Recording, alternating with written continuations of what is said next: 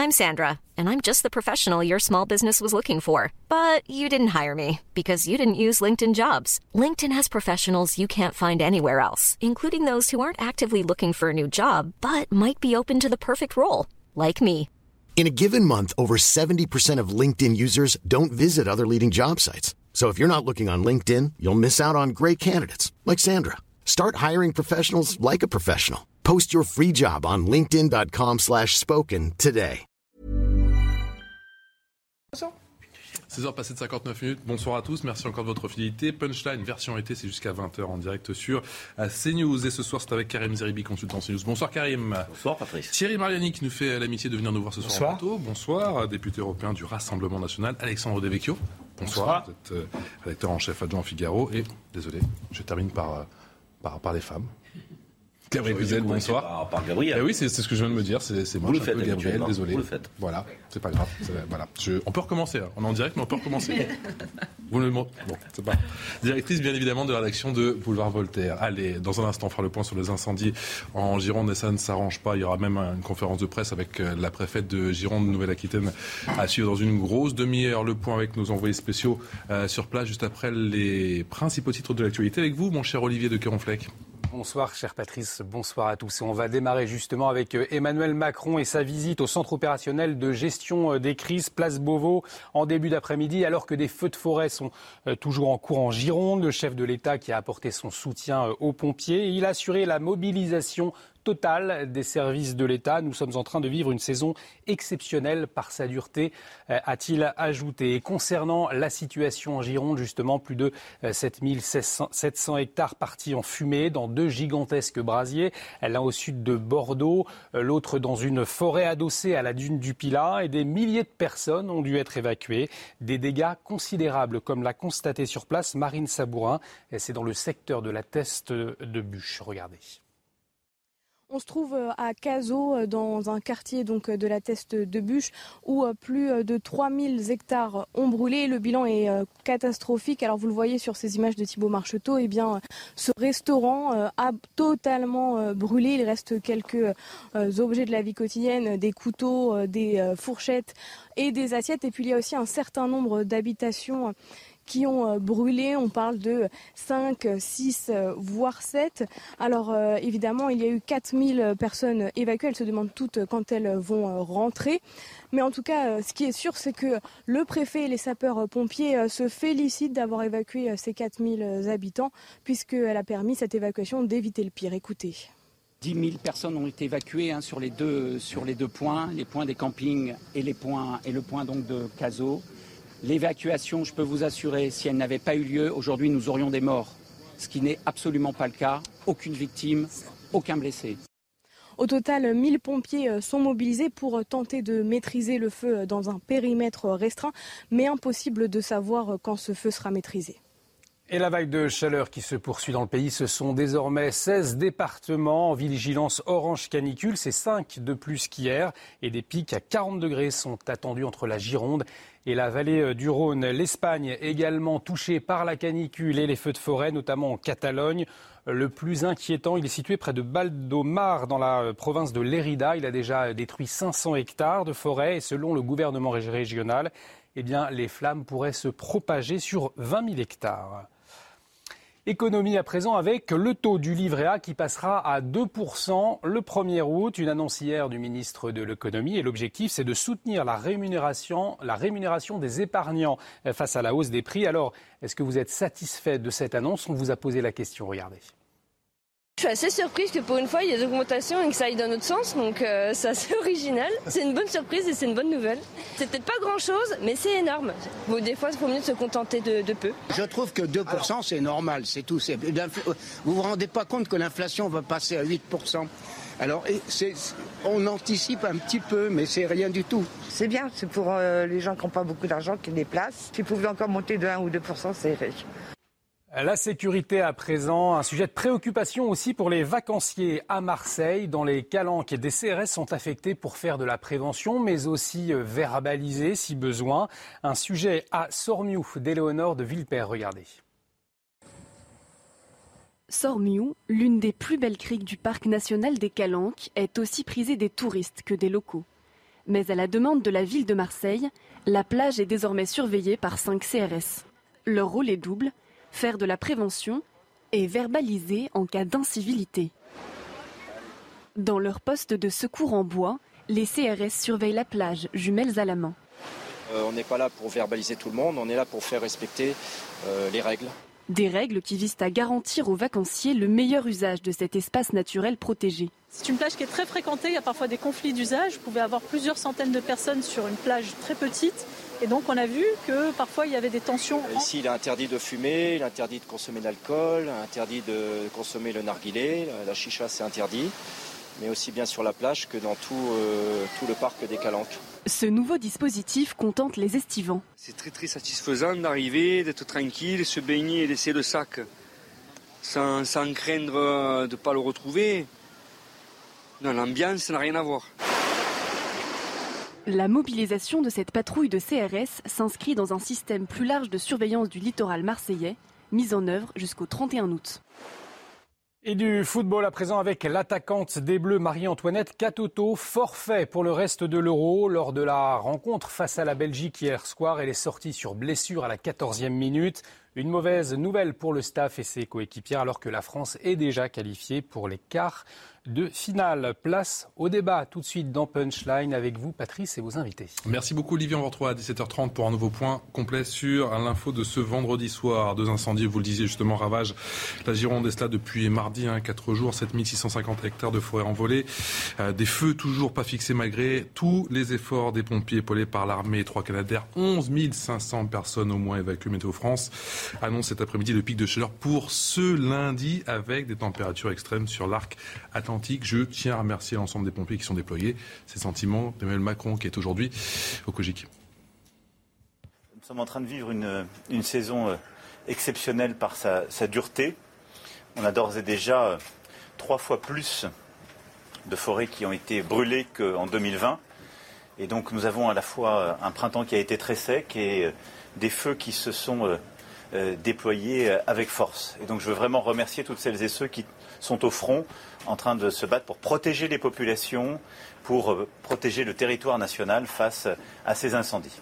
Et conférence de presse à suivre dans un instant, effectivement, depuis la teste de bûche, avec euh, la préfète de Gironde Nouvelle-Aquitaine, Fabienne Abouchon. On va sans plus tarder sur place avec euh, l'envoyé spécial de CNews, Marine Sabourin. Bonsoir, ma chère Marine. Effectivement, quelle est la, situation à la, à la teste de bûche Je crois que le feu, malgré tous les efforts des pompiers, continue encore à progresser.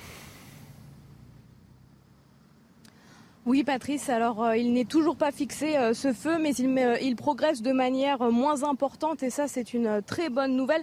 Alors les habitants n'ont toujours pas accès, les 4000 habitants évacués à leurs habitations. Vous pouvez le voir sur les images de Thibault Marcheteau.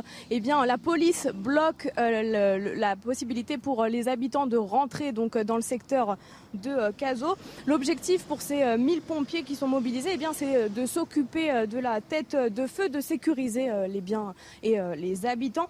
La crainte aujourd'hui surtout, c'est que les incendies aillent vers les Landes. Alors ce feu qui n'est toujours pas fixé, au total ici il y a 10 000 personnes évacuées, 6 000 touristes, 4 000 habitants qui tentent de rentrer chez eux. On en a vu plusieurs sur ce rond-point qui tentaient de discuter avec la police, mais c'est impossible de rentrer. C'est ce qu'a dit la police plusieurs fois euh, il y a quelques minutes.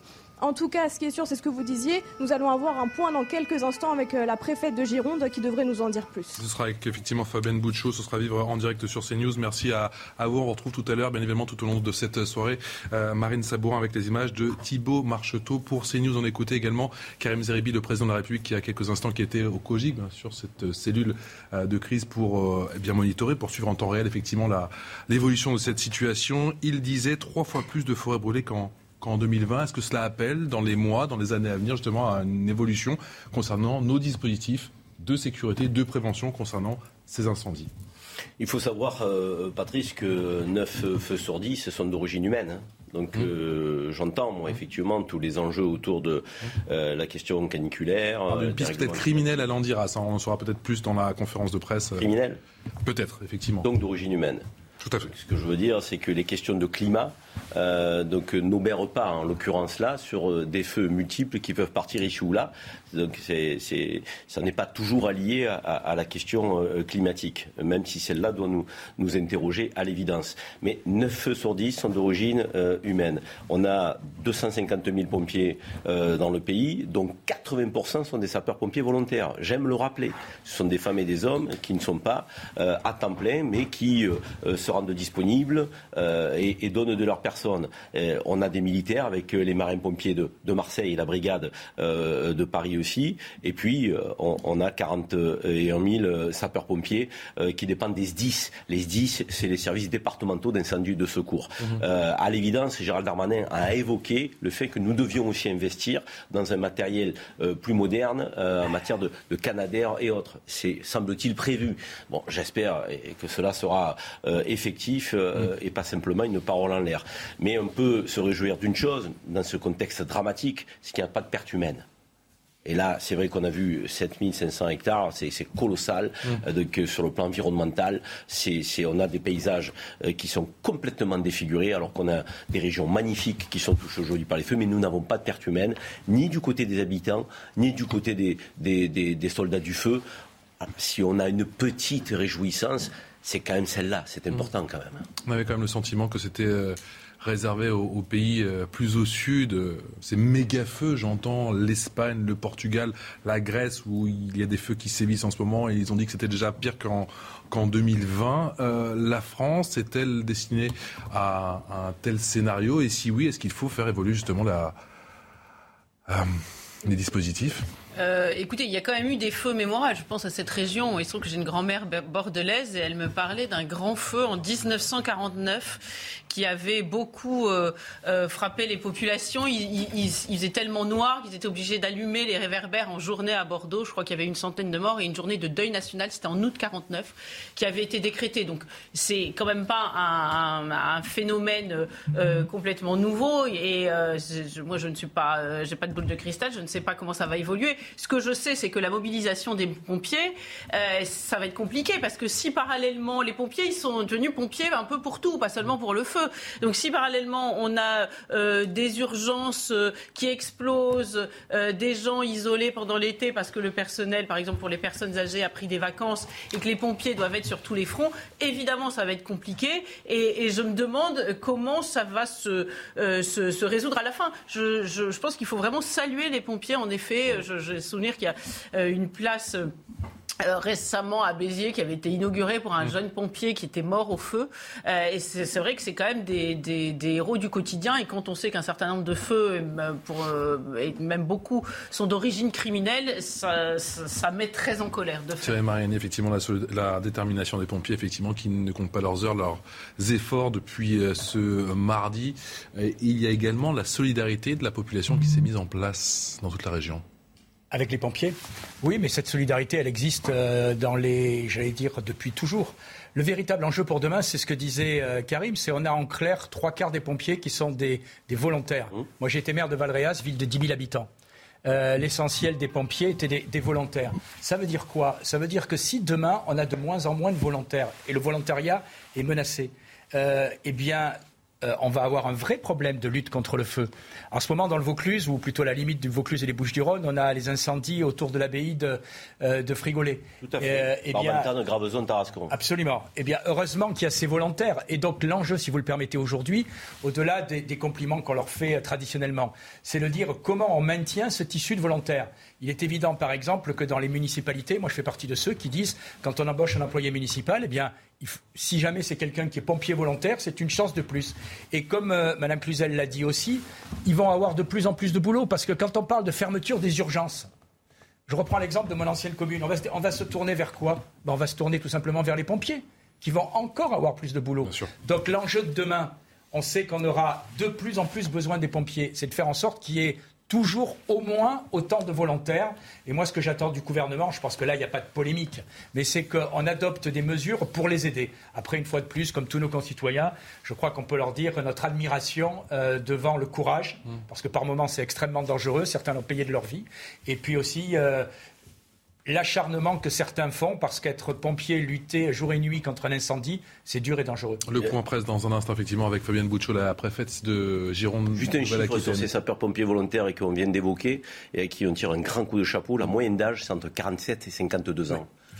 Ça veut dire que quelque part, il va falloir effectivement penser à pallier le départ de ces femmes et de ces hommes. Et pour ne rien arranger, Météo France annonce que le pic de chaleur est prévu donc pour ce lundi avec des températures extrêmes sur l'arc atlantique, Louis Roosevelt. Après des nuits tropicales prévues sur les régions proches de la Méditerranée, Météo France prévoit 24 levées du jour ce samedi à Montpellier. Même température dans Nice, au cœur de ces deux villes. Pour euh, ce premier jour de week-end ou de vacances, des températures en hausse dans l'ouest surtout. Plus de 38 degrés annoncés dans Montpellier au fil des heures de la journée, surtout en fin d'après-midi jusqu'à 39 dans Hoche et à Montauban. Plus de 40 degrés localement dans le sud-ouest. 32 à Lyon, 30 à Dijon mais aussi à Auxerre, à Sens, à Nevers, ainsi que dans la capitale. Dimanche, 41 degrés prévus localement dans les plaines du sud-ouest. Et c'est loin d'être terminé. Le pic de chaleur est prévu lundi et mardi par les services de Météo France, avant une baisse annoncée par l'ouest à partir de mercredi seulement. On rappelle qu'il ne faut pas banaliser, bien sûr, ces très fortes chaleurs. Ça reste exceptionnel. Des températures largement au-dessus des normales de saison, exceptionnellement élevées, de plus en plus intenses et précoces.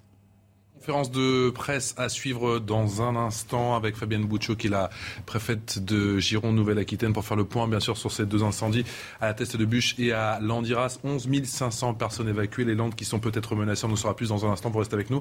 On fait le point juste après cette courte pause.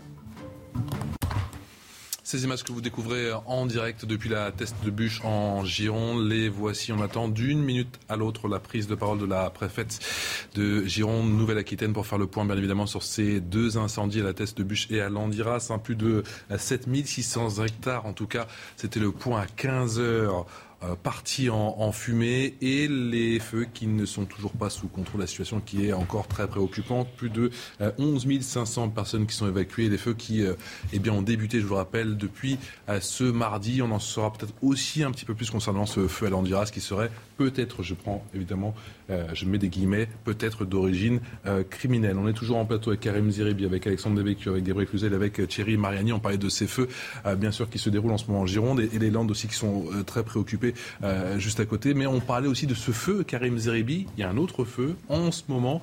Euh, du côté de, Tarascon, effectivement, au, sud d'Avignon. Et là aussi, ça a repris cet après-midi. Là aussi, l'inquiétude est palpable. Tout à fait. Tarascon, euh, Barbantane, Graveson, trois communes donc, qui sont touchées par les feux. Alors, un feu qui est d'origine ferroviaire, semble-t-il, puisque le maire a indiqué vouloir porter plainte contre la SNCF. Ça, ce, train qui est passé, il y aurait eu peut-être des étincelles. Exactement, exactement. Et des dégâts considérables considérable, alors que tout avait été mis en place par les communes euh, pour agir euh, en prévention de feux qui peuvent arriver chaque été aussi dans, dans, cette, dans cette région que l'on connaît bien, Thierry Mariani, puisque nous sommes euh, natifs du Vaucluse.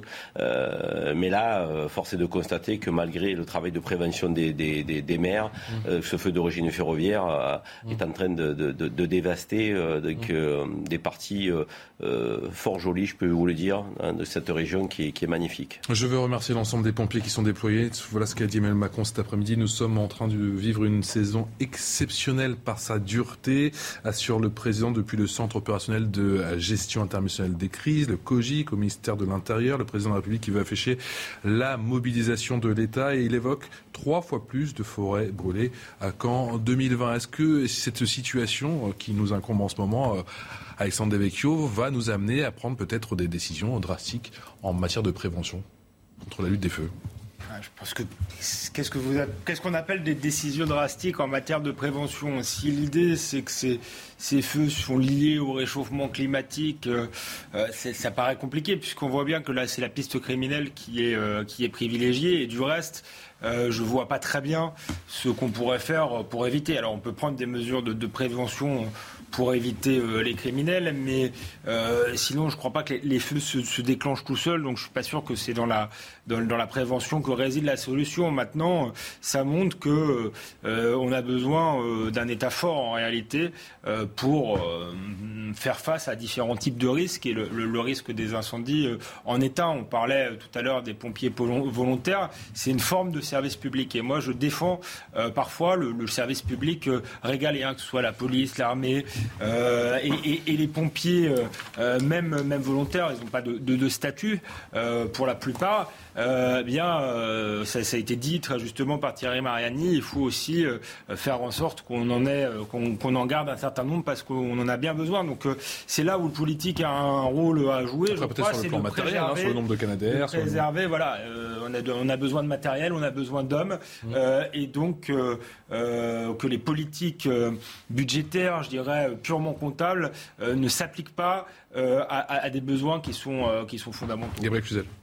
Oui, mais c'est un vrai euh, changement euh, anthropologique, peut-être qui se prépare euh, sur le volontariat. c'est servir sans contrepartie, c'est peut-être un peu moins dans l'air du temps qu'à une certaine époque. Hein, car vous avez parlé du vieillissement des pompiers volontaires. On en connaît beaucoup de jeunes encore. Hein. Moi, j'en connais des, des qui, qui la, journée sont à. Vous dites que c'est pas forcément dans l'ADN de cette nouvelle génération. Bah, bah, peut-être un peu moins. Bah, sans doute, c'est le, le service ça existe encore. On, les a vus défiler le 14 juillet. Là aussi, c'était euh, euh, se mettre au service des autres et pas se servir.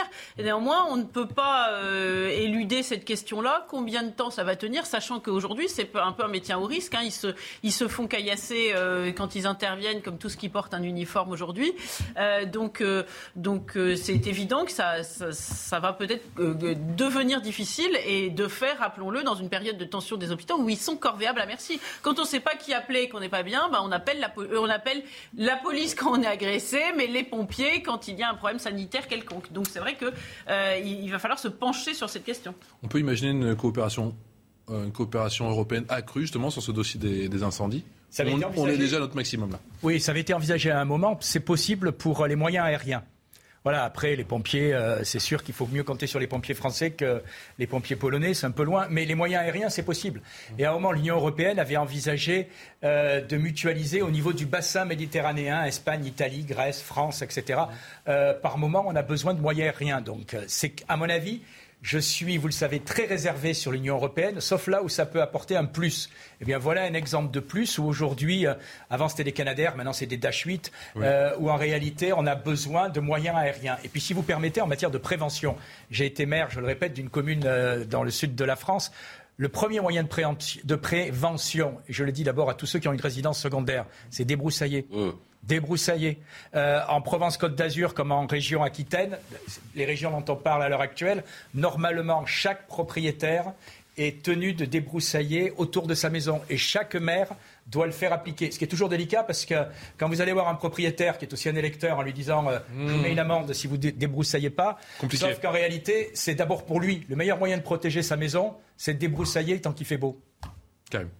Non, mais c'est vrai, vous parliez, euh, vous posiez la question à l'échelle européenne. Nous sommes le quatrième pays euh, européen le plus boisé.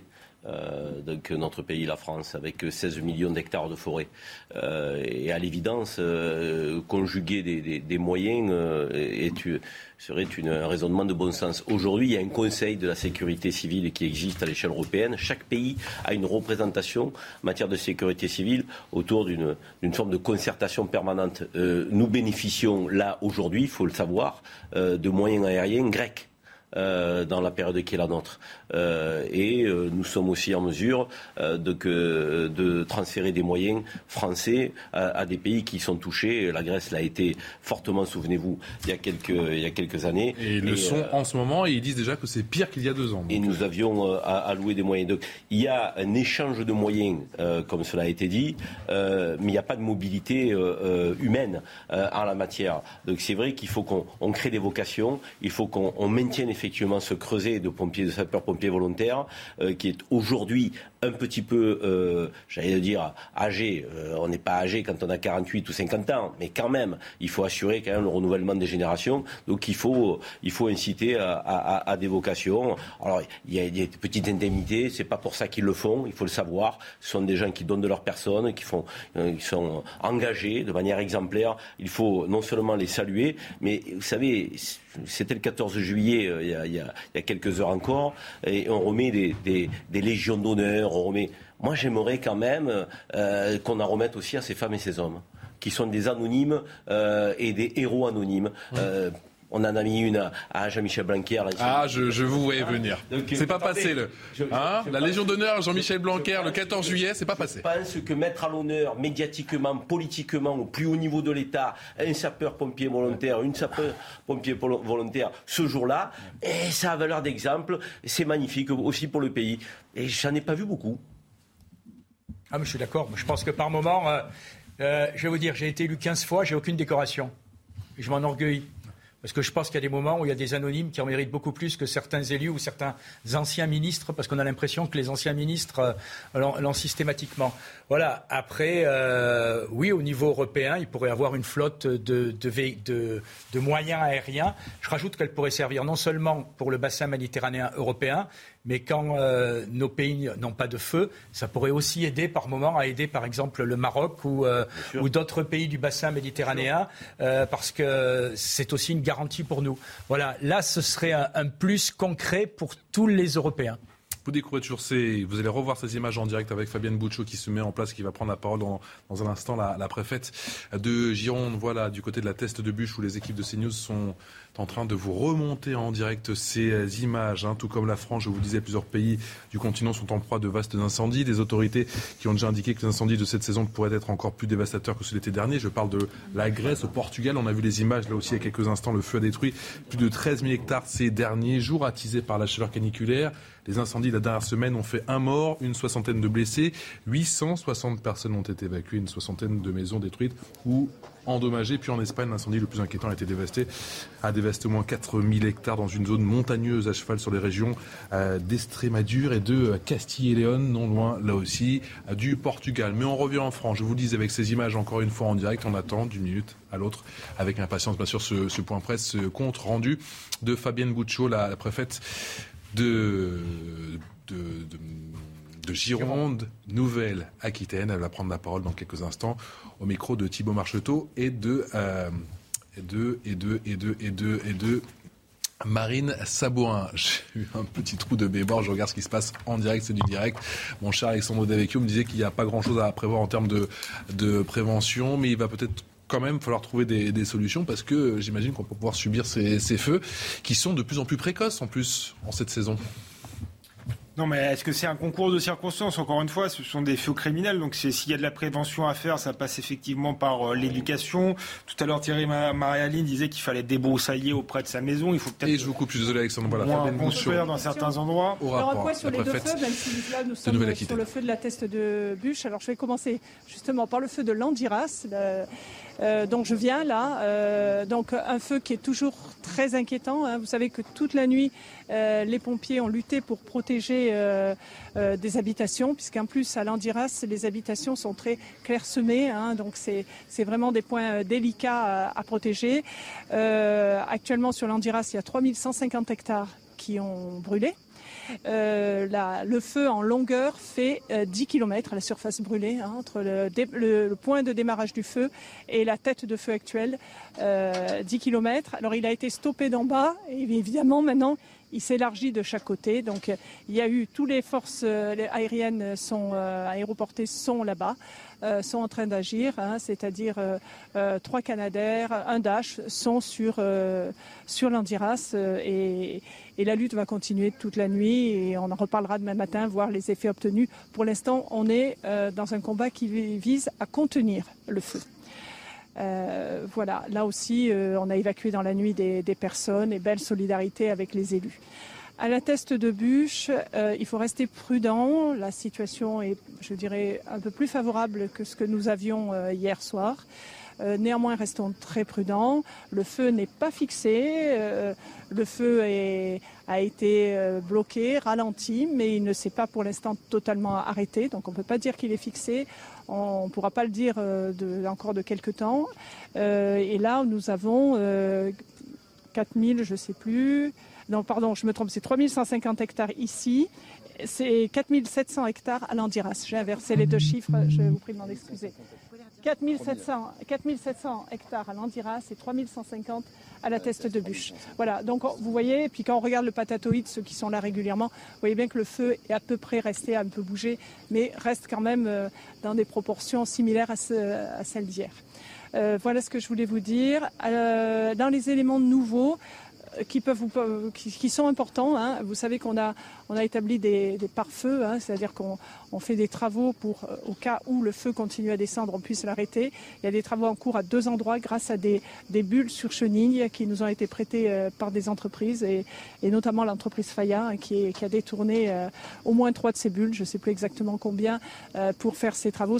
on a des photos, c'est des travaux assez impressionnants et qui nous font déjà preuve de leur efficacité sur la tête de feu. Donc on, va continuer et on fait comme ça deux lignes, au cas où si la première ligne est passée, on puisse trouver une seconde ligne euh, derrière pour arrêter le feu.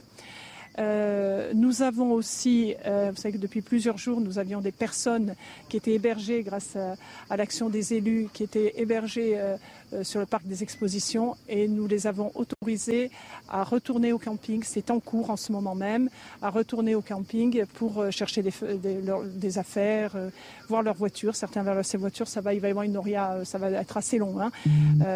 voilà. Donc, et enfin aussi un élément nouveau, la police nationale a mis à disposition du SDIS c'est euh, pour euh, ces drones, pardon, euh, la fatigue se fait sentir, ces drones pour survoler le feu, c'est aussi des éléments très importants pour le SDIS d'avoir d'avoir des images là où l'homme ne peut pas aller. Voilà, je réponds à vos questions maintenant. Les campings, donc là, ce qui est possible, c'est d'aller récupérer les affaires. Oui, oui, oui, oui, bien sûr. Juste récupérer les affaires avec un encadrement policier dans des bus que nous organisons et ils repartent soit avec leur voiture, soit dans le bus. Voilà. Vous répétez la consigne donnée euh, à celles et ceux qui voulaient venir en week-end Alors, euh, attention, les vacances sur le bassin d'Arcachon sont toujours possibles. Hein, et au contraire, il faut, il faut que les vacanciers soient solidaires avec le bassin d'Arcachon qui vit un moment difficile. Par contre, c'est sûr qu'en ce moment, N'essayez pas de venir visiter la dune du Pilat puisqu'elle est fermée. Ça va encore durer quelques temps. Renseignez-vous. Puis tous ceux qui ont prévu des vacances sur le bassin d'Arcachon, je ne peux pas leur conseiller mieux que d'appeler euh, leur réservation, l'office de tourisme, et ils auront là euh, toutes les informations euh, pour venir tranquille et rassurés sur le bassin d'Arcachon. Pour les campings, vous autorisez donc un aller-retour? Oui, pour les cinq campings que nous avions évacués euh, est-il? Parce qu'il y a beaucoup d'habitants qui viennent ici, qui disent mais euh, j'ai mon chat, mais j'ai pas mes médicaments. Alors, euh, au cas par cas, ceux qui ont des animaux, par exemple, il y avait un, monsieur, je ne sais plus c'est ici ou à, ou à l'Induras, il, a été accompagné pour aller nourrir ses poules. voilà, on fait. On, essaie de, de, faire chaque fois que c'est possible de l'humain aussi et on ne veut pas laisser mourir des animaux. Euh, voilà, mais c'est un cas, c'est l'exception et on le fait au cas par cas. Qu'est-ce que vous pouvez nous dire de l'origine du feu à l'Andiras Alors, à l'Andiras, je, ne peux rien vous en dire parce que ça, c'est le travail de la justice. Le parquet a ouvert une enquête. Je crois qu'il y a un communiqué qui vient d'être fait. Euh, moi, je, mon, travail, c'est de m'occuper avec les pompiers, de prendre les meilleures décisions pour la population et pour ralentir euh, ces feux. Et, le parquet fait aussi bien son travail pour retrouver l'origine et éventuellement des coupables s'il doit y en avoir. Le double front donc, existe toujours, ça veut dire que vous êtes amené à rendre des arbitrages Alors, c'est, je ne le dirais pas comme ça. Euh, je dirais que, en tout cas pour la Gironde, et je ne crois pas me tromper, je ne sais pas pour la France, mais on, verra ça après, mais pour la Gironde, c'est la première fois que ce département se trouve confronté à deux grands feux majeurs en même temps. C'est vraiment une première. Donc bien sûr, c'est des feux qui ont, démarré à une heure d'intervalle.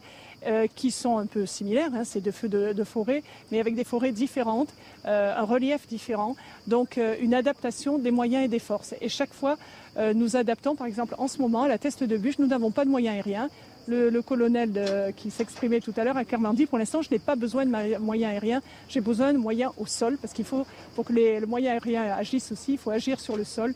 Donc voilà, c'est pour ça que nous avons tout, consacré sur, euh, sur le feu de l'Andiras, où nous avons des feux de cime, c'est-à-dire du sommet des arbres, euh, qui se propage beaucoup plus vite. La crainte de voir le feu se propager à la forêt des Landes, est-ce qu'elle est réelle ou est-ce qu'elle est peut-être maîtrisée grâce aux travaux en cours? Alors, le, massif des Landes, c'est un seul massif. Hein. Il ne connaît pas la frontière entre le département de la Gironde et le département des Landes.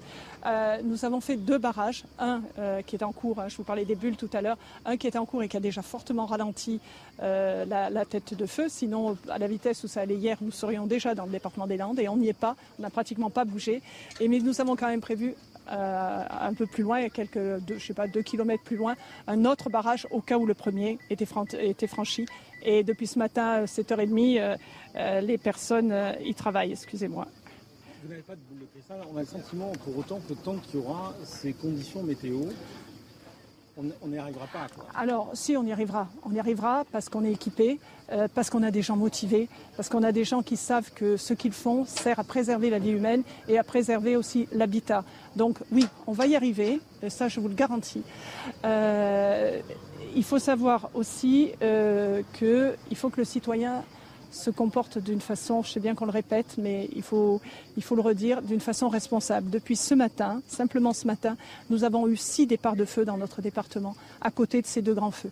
Et chaque fois que nous avons des départs de feu, nous déportons les moyens euh, aéroportés pour aller agir euh, sur ces feux, puisque nous ne voulons pas avoir un troisième feu euh, dans notre département. Je pense que tout ça est bien compris. Et là, clairement, on enlève des moyens euh, nécessaires pour aller vers des départs de feu. C'est des départs de feu dans d'autres secteurs du département Dans d'autres secteurs du département. Hier, c'était trois, trois départs de feu simultanés sur le, sur le. On a eu quand même quelques hectares de brûlés. Ils ont été fixés et puis on les surveille encore, mais c'est sans conséquence. Hein. Mais, mais six aujourd'hui. Oui, alors ce matin, nous avions Météo France, euh, parce qu'il y a un COD qui est activé à la préfecture.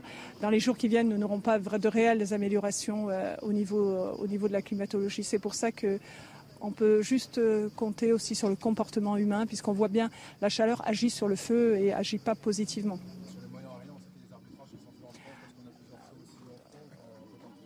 Voilà. ah, ah, je, je, pense pas, euh, c'est pas compliqué. Voilà, mais ici on n'a plus besoin de Canadair non plus, donc c'est normal aussi qu'on puisse le laisser à une autre région française qui a des besoins.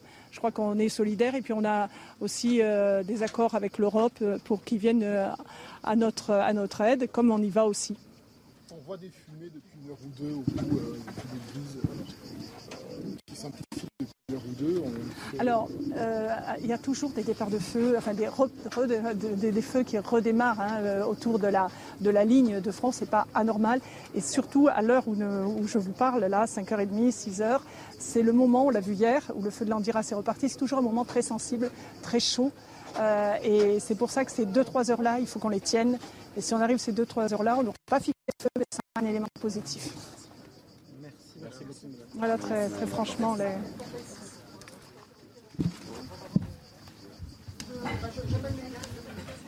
Voilà pour cette euh, conférence de presse euh, signée euh, Fabienne Bouchot, la la préfète de Gironde, Nouvelle-Aquitaine, qui est donc euh, venue au, rapport après, euh, eh bien, au, terme de ce cinquième jour euh, d'incendie, deux incendies, la situation qui est loin, encore très loin d'être réglée. On va rejoindre dans un instant effectivement Marine Sabourin pour faire le, point sur la situation et pour débriefer de cette conférence de presse. À Thèse de Bûche, plusieurs milliers d'hectares qui sont donc partis en fumée, en fumée, situation plus favorable, nous dit la, la préfète, favorable, mais le feu qui n'est toujours pas fixé. Six départs de feu, en tout cas depuis ce matin vous comprendrez que eh bien, les pompiers sont encore sur le qui-vive et sont encore, eh bien, ont encore beaucoup de, travail. Euh, du côté de l'Andiras, 3150 hectares qui sont partis en fumée et 10 km euh, en longueur. Ce feu, feu véritablement impressionnant. Peut-être rejoindre euh, sur place Marine Sabourin. Marine, que faut-il retenir de cette conférence de presse, Marine Sabourin, qu'on va retrouver eh bien, tout, dans quelques minutes pour faire le point, bien évidemment,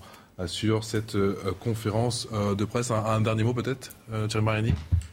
Bon, écoutez, je pense que pour une fois, il y a nationale pour être derrière, nos pompiers. Voilà, après, il n'y Après, il y, a quand même des dégâts qui sont difficilement rattrapables, parce que c'est des coins de lande où il y a des pins euh, qui, sont détruits, et c'est des dégâts pour euh, des, dizaines d'années. C'est, cette région qui est magnifique va être quand même euh, sinistrée, et on va le voir pendant, pendant un moment. Alors évidemment, ce n'est pas des pertes humaines, c'est différent, mais, mais néanmoins, tous ces coins de lande sont, c'est, extrêmement triste de se dire qu'ils sont détruits de cette façon-là, surtout quand on sait que c'est criminel. Moi, j'aimerais savoir, vous avez des informations un peu sur les pyromanes des années précédentes qui, est privilégié en tout cas par le parquet de Bordeaux, effectivement. C'est pour ça que que la préfète n'est pas dessus, puisque c'est le volet justice. Moi, je, veux bien, je, vous avais raison de rappeler qu'il faut que les propriétaires de résidences secondaires ou pas secondaires ou principales débroussaillent, mais néanmoins, euh, euh, eux, on peut dire que c'est involontaire, alors que de, de, fait, il y a, semble-t-il, des, des, des, pyromanes. Donc ça, on aimerait, on aimerait qu'ils soient sévèrement punis. Harcèlement et agression sexuelle, enquête à l'encontre d'Éric Coquerel met-elle le feu à la NUPS Le député insoumis doit-il se retirer de la présidence de la commission des finances de l'Assemblée? C'est en tout cas le sentiment de Sandrine Rousseau, Adrien Quatennens, pas du tout sur la même ligne. Je vous propose d'écouter les deux protagonistes. Je pense qu'il ne peut pas présider la commission des finances, les séances de la commission des finances pendant l'enquête, ce qui permettrait d'avoir une enquête et euh, un déroulé de, de, l'enquête de police qui soit euh, complètement indépendante d'un rapport euh, de médiatique, etc. Donc oui, moi je pense qu'il faut qu'il se retire de la, enfin il ne faut pas qu'il préside les séances de la commission des finances le temps de l'enquête. Il conteste à 100%. Et je, je lui ai dit, nous avons eu, oui, mais bien sûr qu'il conteste et c'est normal et, et il faut que la police fasse son enquête. Éric Coquerel, qu'est-ce qui lui est reproché? Il lui est reproché il y a huit ans euh, d'avoir euh, dans une boîte de nuit euh, sans doute dansé avec une personne qui a mal vécu cette danse, qui elle-même, qui elle-même a, même sur plusieurs plateaux, je crois, avait dit que précisément elle n'avait jamais signalé cette soirée et ces faits parce que pour elle il y avait rien qui relevait de l'agression sexuelle. Elle a depuis changé d'avis. Euh, et a porté plainte. et donc la justice fait son travail. Mais donc la justice fait son travail. Sophie Tissier, pour la nommer, elle, a, été, elle a été auditionnée par euh, la cellule de la France Insoumise. Il y aura une enquête, mais aujourd'hui il n'y a pas de fait nouveau. Donc, et donc et donc les faits n'ont strictement rien à voir. Et les faits, je le dis, ne justifient pas une mise en retrait. Éric Coquerel est président de la commission des finances. Il y fait un bon travail et il doit continuer ce travail. Et pour le reste, on doit en effet poursuivre les enquêtes et faire en sorte de lutter contre les violences sexuelles. Gabriel Cluzel, cette affaire est-elle de nature à déstabiliser la NUPS, voire pire?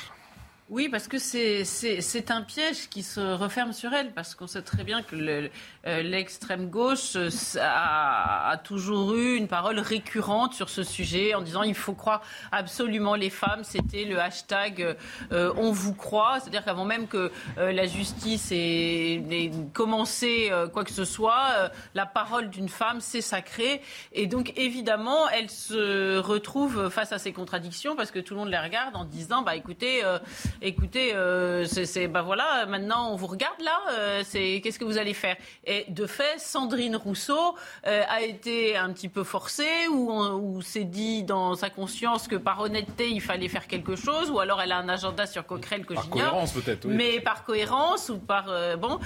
donc c'est de, fait, on, ne peut pas rester dans un deux poids deux mesures aussi flagrant pendant aussi longtemps. Maintenant, je, ça rappelle un peu les processus révolutionnaire. Hein. On sait que c'est de la gauche d'inspiration révolutionnaire. Vous vous souvenez, c'était Danton qui partait à la guillotine, qui disait à Robespierre euh, attention, tu seras le prochain à y passer. Et, on sent bien qu'on a ouvert une boîte de Pandore et que euh, cela risque d'aller euh, assez loin dans, ce registre. Thierry Marini. La NUP est pris à son propre jeu. Vous savez, c'est pas la peine de remonter très loin. Je, je veux lire au mot à mot. Le 22 mai 2022, au grand jury, M. Mélenchon, je cite son tweet, en matière de violence sexiste et sexuelle, pour notre part, nous croyons d'abord à la parole des femmes. On peut dire que c'est un arbitraire, mais il faut faire un choix. C'est ce que nous avons fait. Ce que je veux dire par là, c'est que, euh, à titre personnel, hum.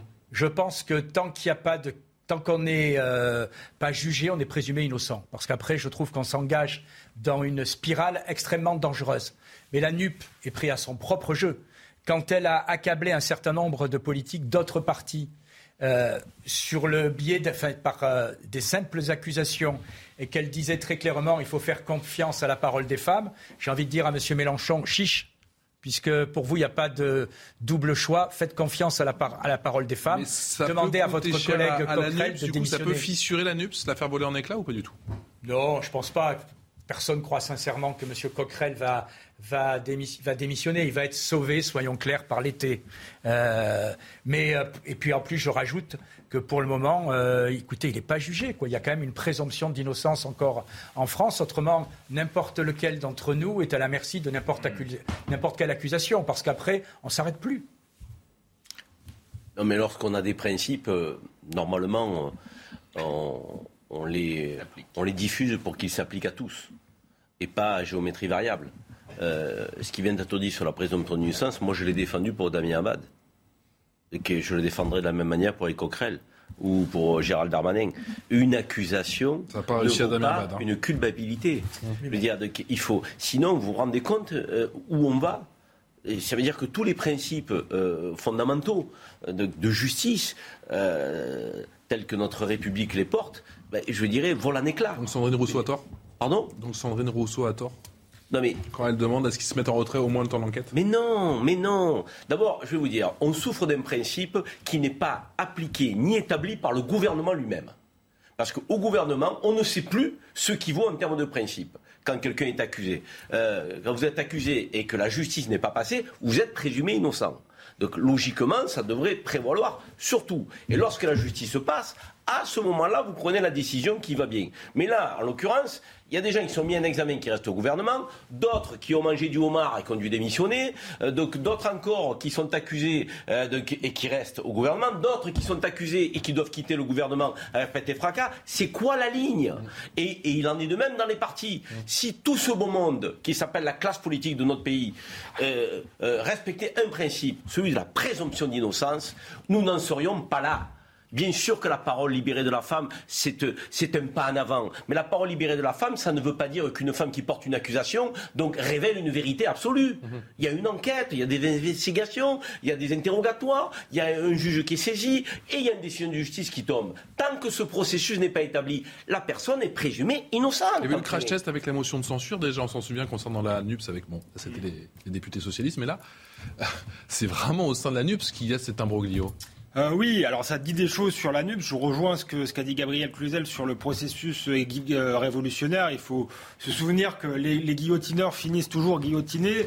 Et Eric Coquerel a fait partie des guillotineurs. Je pense notamment, il n'y a pas si longtemps, avec l'affaire Damien Abad. Il y aurait sans doute d'autres d'autres affaires. Donc on peut voir ça avec une, une certaine ironie. Je crois que là, la, la, NUP est victime aussi d'avoir choisi des éléments radicaux totalement incontrôlables. Je pense à Sandrine Rousseau, euh, il y a un choix cynique de Jean-Luc Mélenchon d'aller vers une gauche woke. Je suis pas sûr que c'était la sienne Fallait pas au départ. Aujourd'hui, euh, ils le payent euh, et ils sont en train de s'entre-dévorer entre eux. J'ai envie de dire, tant mieux. Ensuite, il faudrait en profiter pour examiner ce qui a été euh, ce mouvement MeToo. Je sais bien qu'on euh, n'a pas le droit de le faire, sinon on est quasiment taxé euh, de révisionnisme, mais je crois que ce mouvement, pardonnez-moi, a été globalement néfaste. Effectivement. Néfaste carrément. Moi, je pense qu'il a été néfaste. Je vais vous expliquer pourquoi. Je pense que c'est très important que les femmes puissent aller au commissariat quand elles sont agressées, etc. Je suis pas sûr qu'elles le font davantage depuis MeToo. On a vu que souvent ça concerne des affaires politiques, des affaires dans le milieu du spectacle mais j'ai pas vu, par exemple, beaucoup de, caissières ne euh, sont pas beaucoup plus libérées pour s'exprimer sur Twitter ou ailleurs. Je pense que dans les Il y a visiblement une augmentation des plaintes. Donc il y a euh, quelque chose à, géométrie variable et il y a surtout euh, une immense confusion. je crois, parce que la, dénonciation et la parole ne peut pas remplacer la justice. Là, il y a une espèce de, sacralisation des femmes, mais qui est malsaine et qui est presque d'une certaine manière euh, sexiste. Moi, je suis pour l'égalité homme-femme, et donc euh, euh, les femmes peuvent mentir, c'est comme les hommes, c'est la même chose. et ensuite, je pense qu'il y a un problème avec les faits. C'est-à-dire qu'en réalité, soyons sérieux avec l'affaire Coquerel. Qu'est-ce qui lui est reproché? Je ne veux pas faire la justice avant qu'elle passe, mais, mais là, on est quand même dans la confusion. Euh, entre des faits euh, de viol, ça a été le problème depuis le début dans l'affaire MeToo, c'est qu'on mettait sur le même pan des affaires de viol, euh, de violences sexuelles, d'agressions, et puis des choses qui relève peut-être de la goujaterie, de la, de la drague lourde, mais qui, à mon avis, ne devrait pas relever du, du des débats publics. Euh, il est reproché à Coquerel d'avoir fait une danse un peu osée avec quelqu'un il y a 8 ans. La, la, la, plaignante disait que ça ne relevait même pas de la justice, qu'elle ne comptait pas porter plainte. Et aujourd'hui, elle le fait. Donc là, on a, on, on a ouvert une boîte de Pandore incroyable. Et je crois que pour rendre justice aux femmes qui sont réellement agressées, violées, harcelées, faut peut-être pas euh, non plus expliquer que tous les hommes sont des violeurs et que euh, des choses qui sont mal prises, parfois légitimement, sont l'équivalent d'un viol ou d'une violence sexuelle. La société se porte moins bien après MeToo? Non, mais le, le, sujet, à mon avis, est, est, un peu complexe. Premier point, moi je suis d'accord avec Alexandre de Vecchio, les femmes euh, sont capables de mentir aussi. Et c'est en effet du sexisme de, de prétendre le contraire, parce qu'il ne faut pas avoir lu euh, plus loin que Martine fait du vélo. Pour euh, la littérature est pleine de cas de femmes qui ont une, de, de, la stratégie, de la duplicité, du machiavélisme. Et ça, c'est de l'intelligence. Donc dire que les, petites, les femmes sont des petits esprits naïfs qui disent les choses factuellement comme les enfants, c'est du sexisme. Donc évidemment, une femme peut mentir comme un homme. Ça, c'est vrai. Maintenant, il y a plus de pour ou plus de non, mais ce que je veux dire, c'est que que MeToo, euh, je pense, est né d'un retour de balancier.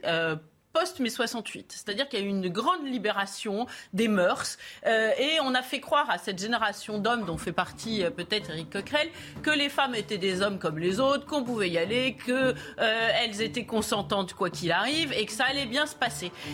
Et en réalité, ce n'est pas cela. Les femmes ne sont pas comme les hommes, elles n'ont pas le même fonctionnement sexuel que les hommes. Et aujourd'hui, rétrospectivement, certaines se disent ah bah oui mais il a des gestes qui n'étaient pas très corrects, etc., etc. Et ces hommes, finalement, euh, ont, pris les injonctions de mai 68 au pied de la lettre et aujourd'hui se retournent avec un retour de balancier euh, euh, en pleine face. Et puis après, il faut voir quand même l'hypocrisie de MeToo, c'est-à-dire que c'est toujours les mêmes qui sont coupables. C'est toujours le même profil. Moi, j'ai pas beaucoup vu les filles MeToo aller voir Porte de la Chapelle ou quand tel ou tel dans les banlieues agressées, parce que là, ah là, ça, là, il faut pas trop en parler. Donc là aussi, on a une, une, une culpabilité à géométrie variable qui est quand même un peu dérangeante. Allez, merci à tous. Les quatre, vous restez bien évidemment avec nous. On va refaire un point sur les incendies dans un instant avec nos envoyés spéciaux. On sera en, duplex avec la préfète de Gironde, Nouvelle-Aquitaine. À 17h passé de 56 minutes, merci encore de votre fidélité. Punchline, c'est jusqu'à 20h ce soir avec euh, Karim Zeribi, consultant CNews, Alexandre Devecchio, qui est rédacteur en chef adjoint au Figaro. Il a changé de place. J'essaie de les retrouver hein, sur ce plateau. Vous êtes des petits filous, hein, décidément. Gabriel Cluzel, qui est directrice de la rédaction de Boulevard Voltaire. Et vient de nous rejoindre Mathieu Vallet. Bonsoir Mathieu. Porte-parole du syndicat indépendant des commissaires de police. On ne parle pas police, en tout cas pas pour le moment. On parle bien sûr des pompiers, de cette situation qui nous inquiète au, plus haut point en Gironde. Deux incendies qui sont toujours en cours. On est avec la préfète de Gironde, Nouvelle-Aquitaine, Fabienne Bouchot, en duplex depuis la teste de bûche. Bonsoir Madame la préfète. Quelle est la situation? Bonsoir. Alors la situation est toujours compliquée. Hein. On a toujours nos deux feux actifs, que ce soit à l'Andiras ou à la Teste de Bûche, là où je suis actuellement. Je dirais qu'on a peut-être une légère amélioration sur la Teste de Bûche, mais il faut rester prudent parce que depuis hier, le feu a très peu progressé. Donc euh, on espère pouvoir tenir comme ça jusqu'à ce soir. Après la nuit arrivant, si on arrive à tenir, ça sera un point très positif. Par contre, sur l'Andiras, euh, le feu a beaucoup progressé. Hein. On est à 4700 hectares de brûlés, rien que sur l'Andiras. Et on est à 3150 hectares euh, sur la Teste de Bûche. Donc, c'est deux feux majeurs en même temps. C'est du jamais vu pour le département de la Gironde. C'est du jamais vu pour le département de la Gironde. Combien de départs de feu depuis ce matin? Alors, depuis ce matin, et c'est vraiment un appel au civisme de nos concitoyens, depuis ce matin, nous avons eu, en plus de ces deux grands feux à gérer, nous avons eu six départs de feu, dans le département. Et chaque fois que nous avons un départ de feu, et je pense que cela se comprend très facilement, nous déportons, nous détournons nos moyens aériens, euh, que ce soit les Canadaires notamment, euh, pour les, envoyer sur ces départs de feu de manière à pas avoir un troisième feu important qui se créerait. Donc chaque fois, on, on agit, on ne peut plus agir sur nos feux parce qu'on les déporte pour éteindre des potentiels feux. Quel est, Madame la Préfète, le dispositif sur le plan humain et sur le plan logistique, si je puis dire, sur le plan technique Est-ce qu'il a évolué ces dernières heures? Alors euh, vraiment depuis le début, hein, on a, c'est le troisième jour, depuis le début, on a d'importants moyens, hein, bien sûr départementaux, mais zonaux, euh, mais également nationaux, puisque pendant deux jours, nous avons eu euh, tous les moyens aériens disponibles sur la métropole française. donc là, actuellement, et, c'est, les pompiers qui le disent, pas moi, on n'a pas de moyens aériens sur la, la teste de bûche, mais on n'en a pas besoin, puisque là, nous agissons au sol en ce moment. Hein, c'est le feu au sol que nous éteignons sur la teste de bûche que nous ralentissons parce qu'on n'est pas encore à l'éteindre.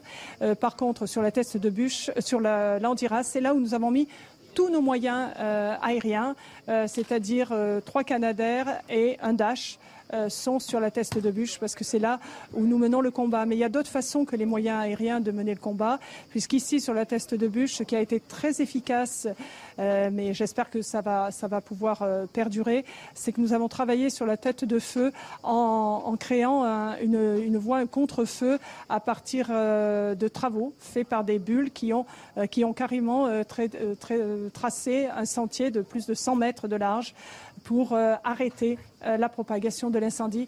Et ça marche. Et nous faisons un autre sentier un peu plus bas, deux kilomètres un peu plus bas, au cas où le premier serait passé, pouvoir tenter de l'arrêter une seconde fois. Donc voilà, il y a plusieurs moyens en même temps. Il suffit simplement de bien répartir les moyens.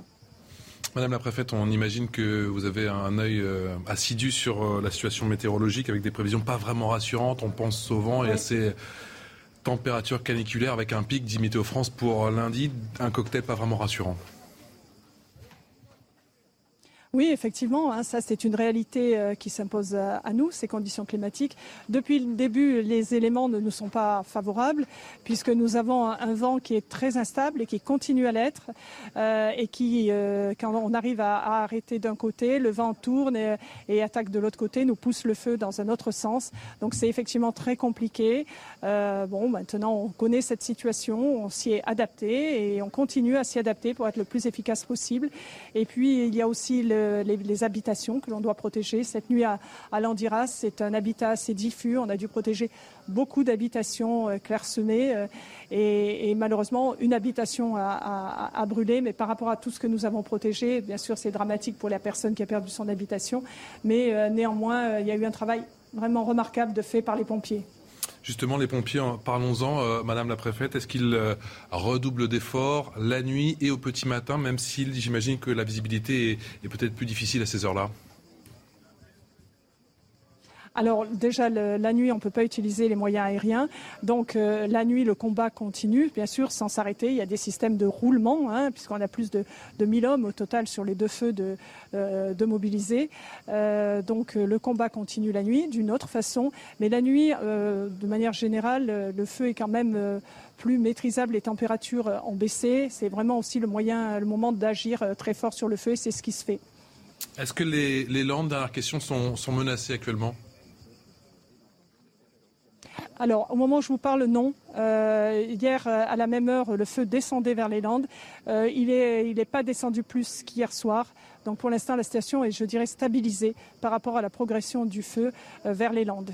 Est-ce que vous pouvez nous en dire un, petit peu plus rapidement sur la situation à Landiras, avec le parquet qui dit que la thèse criminelle est privilégiée, ou vous laissez ça à la justice?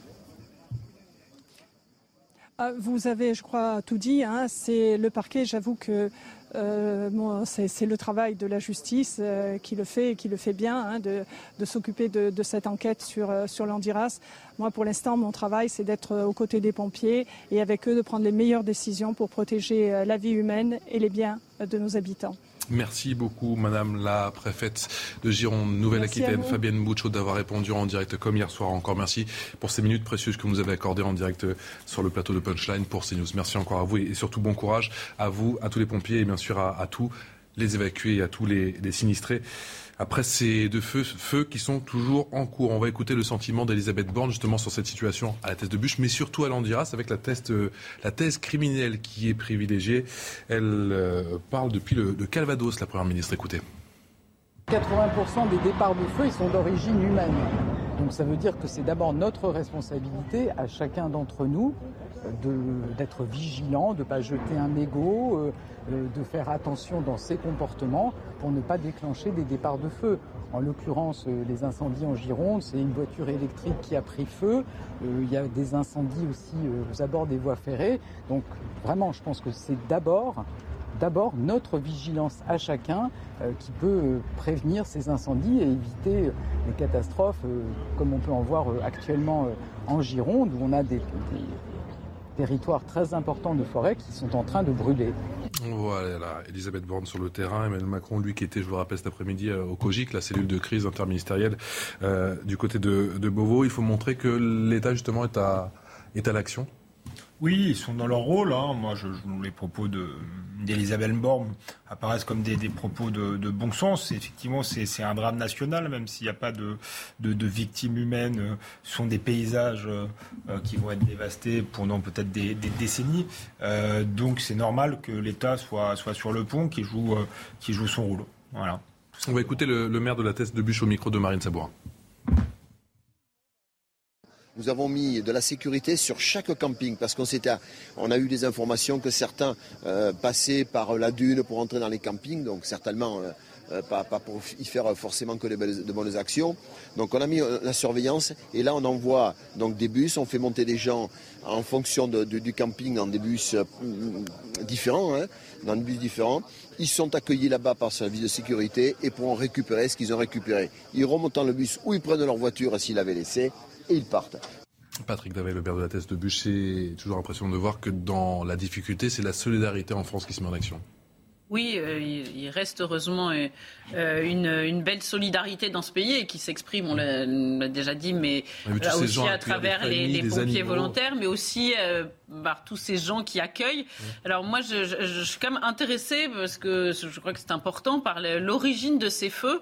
Madame Borne parlait d'une voiture électrique. C'est un feu spontané à partir d'une voiture électrique. Ça va pas être très vendeur ces, ces temps-ci. Pourtant, il me semblait que la voiture électrique c'était le nec plus ultra. donc euh, je, bon, il va falloir qu'on nous explique ça un peu plus, un peu plus avant. Et puis, euh, quand on parle de thèse criminelle, elle dit il y a une thèse criminelle et puis il faut, il faut que les gens fassent attention. Il y a une différence entre faire attention, où là c'est involontaire, et une thèse criminelle, où là c'est volontaire. Moi, je trouve important qu'on sache, après ces feux qui ont occasionné des moyens déployés extrêmement importants, euh, de savoir ce qui s'est passé, hein. comment sont sanctionnés ceux qui ont suscité ces feux, parce qu'évidemment, ce, ce n'est pas neutre pour la société de façon générale. Non, mais face à ces crises qui, qui, sont des drames, euh, euh, alors d'origine criminelle, euh, d'origine humaine mais non criminelle, ou liées aux, enjeux climatiques, j'avais de dire, à la limite, quand le, drame est là, on a une attente à deux niveaux. La première, c'est nos institutions, qu'elles soient au rendez-vous et que ça fonctionne. Et là, force est de constater qu'on a des femmes et des hommes qui sont héroïques, ça s'appelle les sapeurs-pompiers, euh, professionnels pour 41 000 d'entre eux, euh, bénévoles, euh, volontaires euh, pour 197 euh, 000 euh, d'entre eux et 11 000, environ 13 000 militaires, marins-pompiers de Marseille et la brigade des sapeurs-pompiers de, Paris. donc on a des femmes et des hommes qui sont exemplaires, qui sont héroïques. Et on a des maires aussi, il faut le dire, dans les petites communes, de qui allouent des moyens pour débroussailler, pour prévenir, mmh. pour être en vigilance permanente. maintenant, la solidarité entre nous, j'ai envie de dire, l'entraide, donc elle est au rendez vous Il faut aussi le noter. C'est-à-dire qu'on est face à des situations où euh, euh, il y a des personnes isolées, il y en a qui sont obligés de quitter leur maison euh, et, qui sont complètement perdus. Et il y a une entraide qui se met en place, il faut le dire, dans une société où l'individualisme, l'égoïsme prennent souvent quand même le dessus. Euh, ça fonctionne encore, Dieu merci. Et il faut qu'on entretienne ça. Parce que si on doit être exigeant envers nos institutions républicaines et être en attente qu'elles fassent ce qu'elles doivent faire, on ne peut pas non plus se démettre de, de, la dimension humaine qui doit être la nôtre dans ces moments de gravité.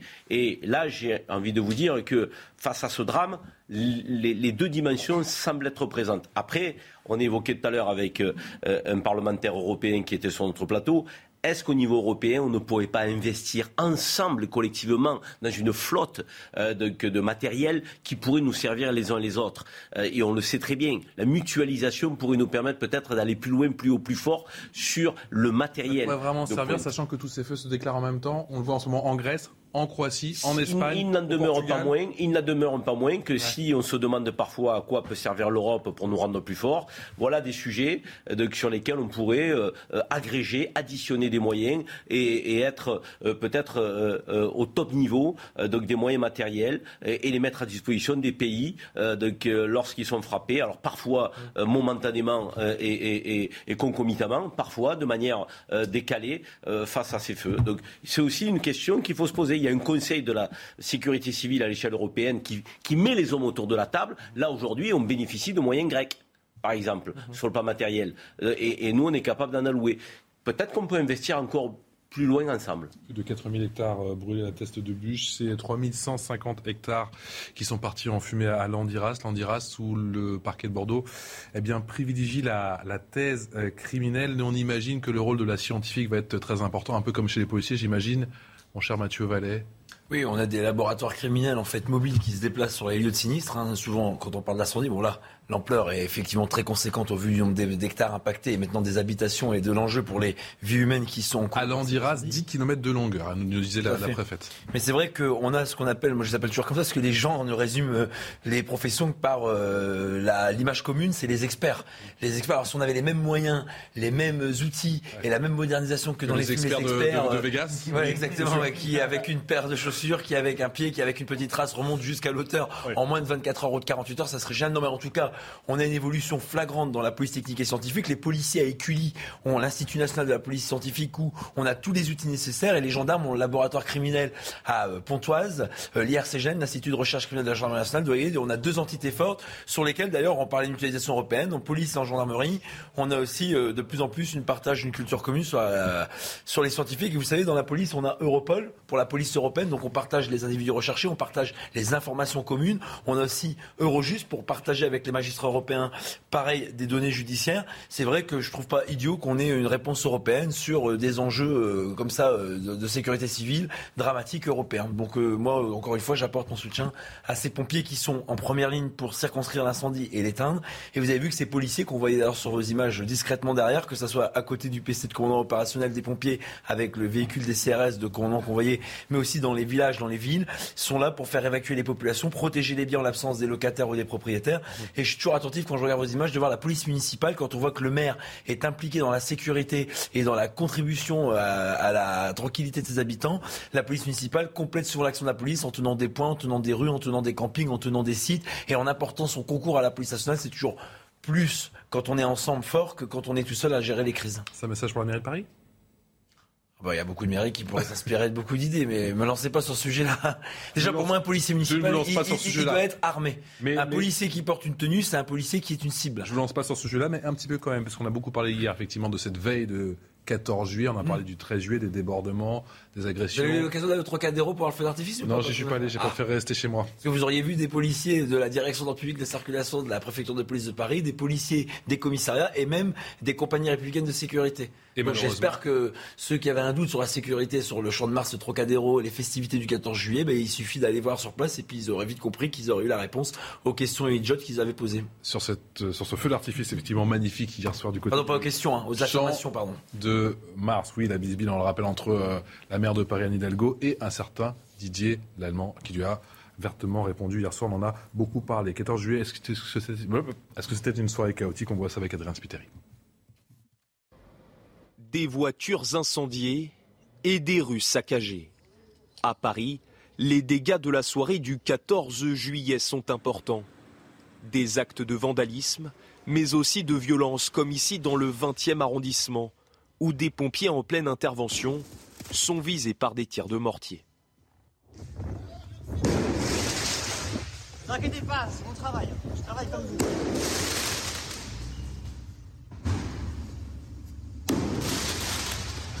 La veille déjà, un policier avait été blessé en région parisienne. Une soirée souvent propice au débordement. Cette année, 12 000 policiers, gendarmes et pompiers ont été mobilisés dans la capitale. On peut parler d'un nouveau 14 juillet chaotique bah, c'est un 14 juillet euh, très difficile, effectivement, et de plus en plus, euh, on a. Alors, ce qui est particulier. Vous avez des chiffres à nous donner ou pas? Sur Sur la soirée. Ah ah bah, Sur les deux soirées, euh, il y a des centaines d'interpellations qui ont été opérées par les policiers. Le plus important, au-delà des... Parce qu'on n'a plus de chiffres précis maintenant sur ce qui se passe au cours de ces soirées. Donc, euh, ouais, de... J'ai pas encore mon diplôme d'expert comptable, donc j'ai pas pu faire le calcul de toutes les informations qu'on remonter. Non, mais je vous incrimine pas. Non, je sais, je sais, je sais, non. Enfin, moi, je suis pas. Il n'y a plus de points de comparaison maintenant. C'est pas ce qui se passe, en fait. La difficulté de donner les chiffres d'une année à une autre, c'est que parfois, ça pouvait entraîner une surenchère euh, dans les quartiers pour dire, bah, tel quartier a fait plus de véhicules brûlés que d'autres. Mmh. Après, Bon, moi, la transparence, j'ai pas de problème avec ça. J'estime qu'au moins on cache de choses, au moins on a de choses à se reprocher. Donc euh, la transparence, c'est pas un sujet pour moi. Mais euh, la réalité, c'est que comment? Bah là, on sait rien. Ah, j'ai pas entendu. Bah là, on sait rien. Ah oui, oui, non, non, oui, on est tout à fait. Euh, là, en fait, si. Moi, je peux vous dire avec des informations que les collègues me rendent de terrain, il y a eu beaucoup d'interpellations. Le but, c'est pas simplement d'assister les pompiers, de circonscrire les incendies déclenchés ou de arrêter les troubles publics, c'est d'interpeller ceux qui les commettent. Et on a énormément d'interpellations. Et je veux saluer le travail de mes collègues sur le terrain, parce que quand il y a des jets de projectiles, quand il y a des tirs de mortier, quand il y a des guet-apens, quand il y a des barricades dressées sur les rues, quand il y a des pompiers qui sont canardés par euh, ces projectiles que je viens de vous indiquer, il y a eu beaucoup d'interpellations pour des violences sur les pompiers, sur les policiers et des dégradations de biens que ce soit vos véhicules, euh, vos habitations ou même sur le mobilier urbain qu'on paye avec nos impôts. Hein, je le rappelle parce qu'on oublie souvent que c'est les Français à la fin qui passent à, la, tirelire et pas euh, les auteurs qu'on interpelle. Donc c'est vrai qu'il y a eu un travail de fond qui a été fait. La première nuit en tout cas du 13 au 14, il y a eu plus de 200 interpellations. Sur la nuit du 14 au 15, je sais qu'il y a eu beaucoup d'interpellations. C'est euh, sensiblement le même nombre d'interpellations que l'année passée ou pas? Ah ça j'ai pas regardé, je ne saurais pas vous dire honnêtement. Par contre, par contre, ce qui est certain, la donnée de cette année qu'il faut retenir, c'est que systématiquement, on était sur des guet-apens et des attaques sur les forces de l'ordre dans l'ensemble du territoire national, avec une acuité plus forte sur Paris et sa banlieue, et sur le reste du territoire national, où c'était pour la nuit du 14 au 15 un peu plus calme. Mais il y a une donnée qui doit inquiéter, c'est que c'était des guet-apens quasiment systématiques sur les policiers, sur les pompiers, et qui d'une certaine manière devient le vrai sport national. Est-ce qu'il y a un moment où vous n'allez plus intervenir? Non, il y a eu des interventions de police. Par contre, effectivement, il y a des collègues qui m'ont dit que parfois, lorsqu'ils étaient pris en intervenance, c'est-à-dire que dès qu'il y avait des faux appels 17, mais dont parfois on est obligé d'aller sur le terrain pour vérifier si c'est vrai ou pas, les véhicules de police qui y vont, au vu du nombre d'interventions, étaient tout seuls. Et quand il y a plus d'individus, plus de voyous qui sont présents que de policiers et que la vie des policiers risque d'être compromise, ils font un repli stratégique. C'est un beau mot pour dire qu'ils se retirent, mais pour revenir tout de suite en nombre, de manière à ce que d'abord les policiers soient pas en difficulté et que leur intervention résout définitivement la situation et qu'ils se retrouvent pas en difficulté, blessés et en plus avec une intervention qui ne pourrait pas gérer. On n'a plus de chiffres, Gabriel Cluzel, pour juger justement du déroulement de la soirée. Est-ce que c'est est -ce c'est dommage?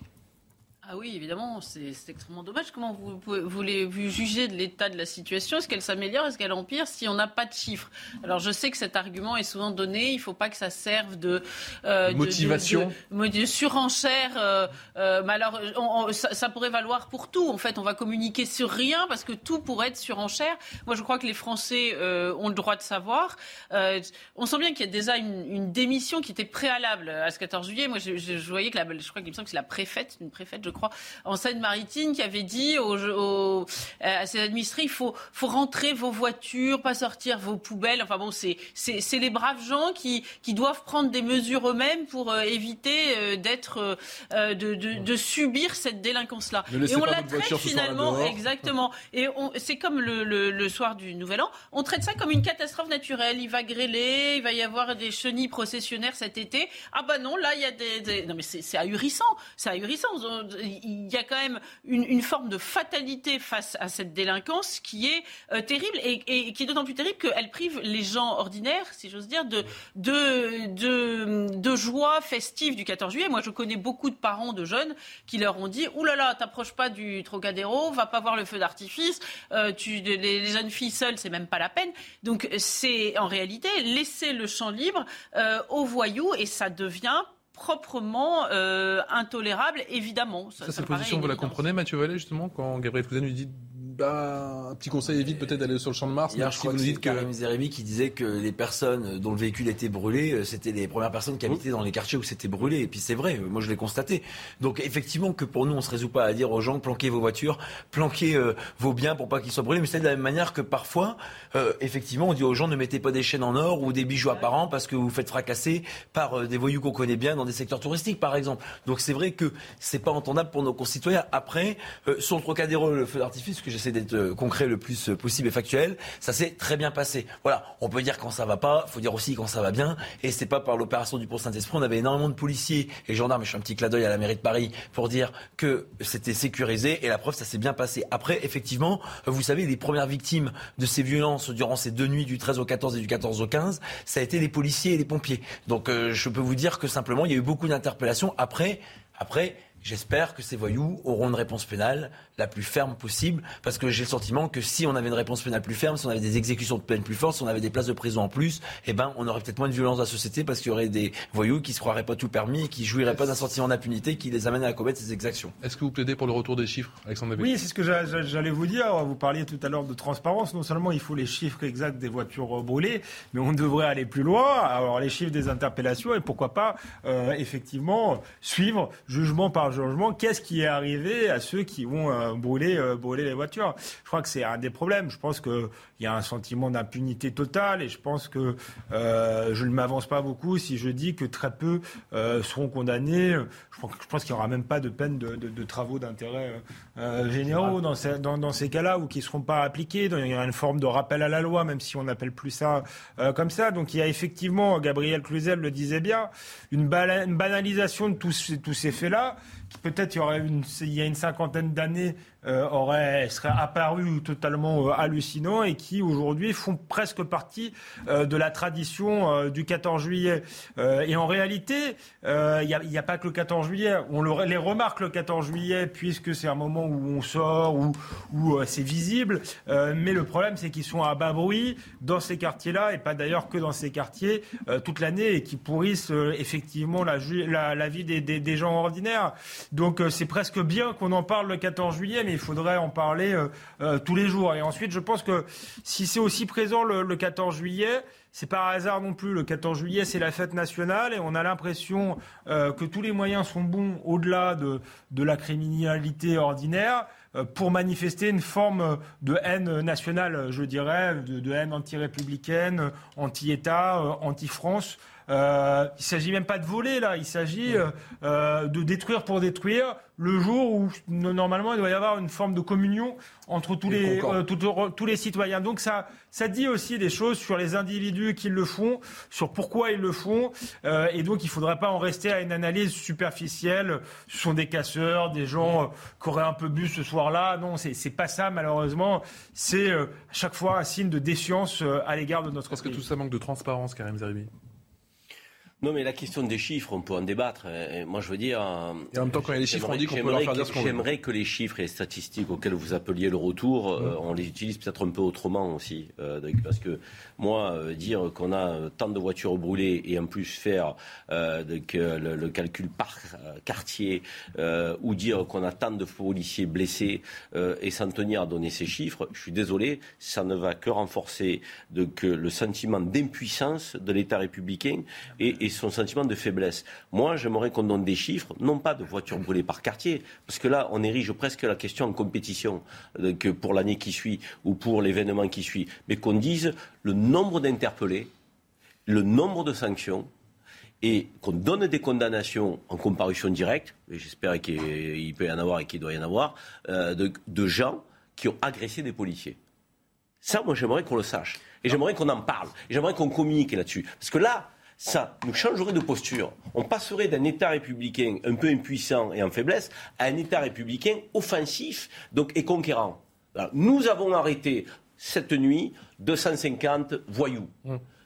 Pour 50 d'entre eux, comparution directe, ils sont passés devant un juge, il s'est passé ça et ça, parce qu'ils ont attaqué des policiers. Pour 50 d'entre eux, ils ont brûlé des voitures, il s'est passé ça. Pour d'autres, ils ont agressé.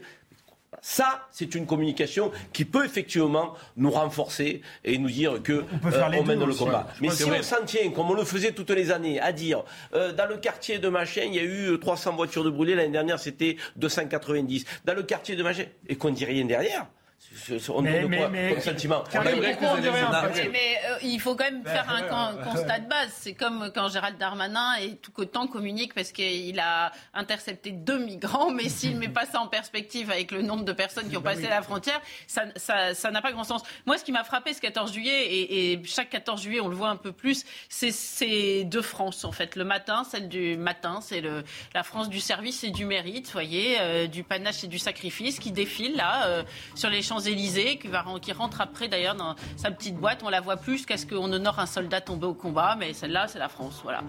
Un peu la France éternelle. Et puis le soir, la France du grand soir. Alors là, ça casse. C'est une forme d'anti-France, hein, comme disait euh, Alexandre de et c'est sans doute pas neutre que cela se passe euh, le, 14 juillet. Et, euh, et c'est vrai que cette confrontation devient de plus en plus criante. Et c'est du devoir du gouvernement de faire en sorte que cela cesse. Mathieu Vallet, rapidement. Non, j'attends la pub. Ah. J'attends le passage. Parce qu'il y, a une, y a une super idée qui est évoquée là, qui existe déjà depuis euh, le 1er juillet 2021 à la demande des syndicats de police. Vous voyez qu'on ne fait pas que euh, dire, euh, exprimer, représenter des collègues. On a réussi à obtenir du gouvernement la mise en place d'un observatoire. Et j'en reparle là-dessus après. Ça, je fais quasiment votre rôle à faire les transitions. C'est bien, mais vous faites le tease. le bien. Comme ça, je, je me tais. Pub, on se retrouve dans un instant avec les enfants. 18h passées de 30 minutes, toujours euh, en direct sur CNews. Punchline jusqu'à 20h en mode été avec Karim Zeribi, avec Alexandre Devecchio, Gabriel Cluzel et Mathieu Vallet, porte-parole du syndicat indépendant des commissaires de police. On parlera de ce drame dans un instant, de cette affaire à Nantes et de ce nouveau couac judiciaire juste après le rappel des principaux titres de l'actualité de ce vendredi avec Olivier de Caronfleck.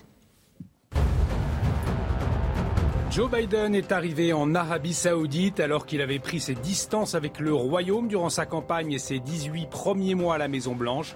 Mais la guerre en Ukraine et le contexte au Moyen-Orient ont changé les choses. Cette visite est aussi l'occasion de pousser la normalisation engagée par Israël avec plusieurs pays arabes dans le but de faire face à l'Iran. Près d'un tiers des vols de la branche française de Transavia annulés aujourd'hui et demain en cause une grève à l'appel d'un syndicat d'hôtesses et stewards. Ils réclament une hausse de salaire. Dimanche, un quart des vols également annulés. Et puis l'attaquante des Bleus, Marie-Antoinette Catoto, forfait pour le reste de l'Euro lors de la rencontre face à la Belgique hier soir. Elle est sortie sur blessure à la 14e minute. Une mauvaise nouvelle pour le staff et ses coéquipières alors que la France est déjà qualifiée pour les quarts de finale. Allez, sur ce suivi police-justice, vous avez des propositions? Non, non, je réfléchis à ce qu'on disait sur le plateau, notamment euh, ce que Karim Zabi disait. On a depuis le 1er juillet 2021 l'Observatoire de la réponse pénale pour les atteintes sur les policiers. Donc c'est ce qu'on disait tout à l'heure. Est-ce que la personne qu'on interpelle, quelle peine elle encourt Par exemple, frapper des policiers sans circonstance aggravante, c'est trois ans. Quelle peine a été euh, décidée par le tribunal Ce que va rendre au nom du peuple français le magistrat. Et derrière, est-ce qu'elle est exécutée ou pas? Et on a rapidement vu qu'en gros, un voyou sur dix qui agressait, frappait les policiers allait en prison. Et eh ben, on peut étendre, par exemple, cette analyse et cette statistique utile à toutes les zones euh, thématiques délictuelles et, criminelles. Et puis sur une note un peu plus positive, effectivement, ce matin, j'étais à la sortie de la 264e promo de gardien de la paix à Wassel, près de Rouen, de la 17e promotion de cadet de la République. Donc c'est ces emplois d'égalité des chances au sein notre institution.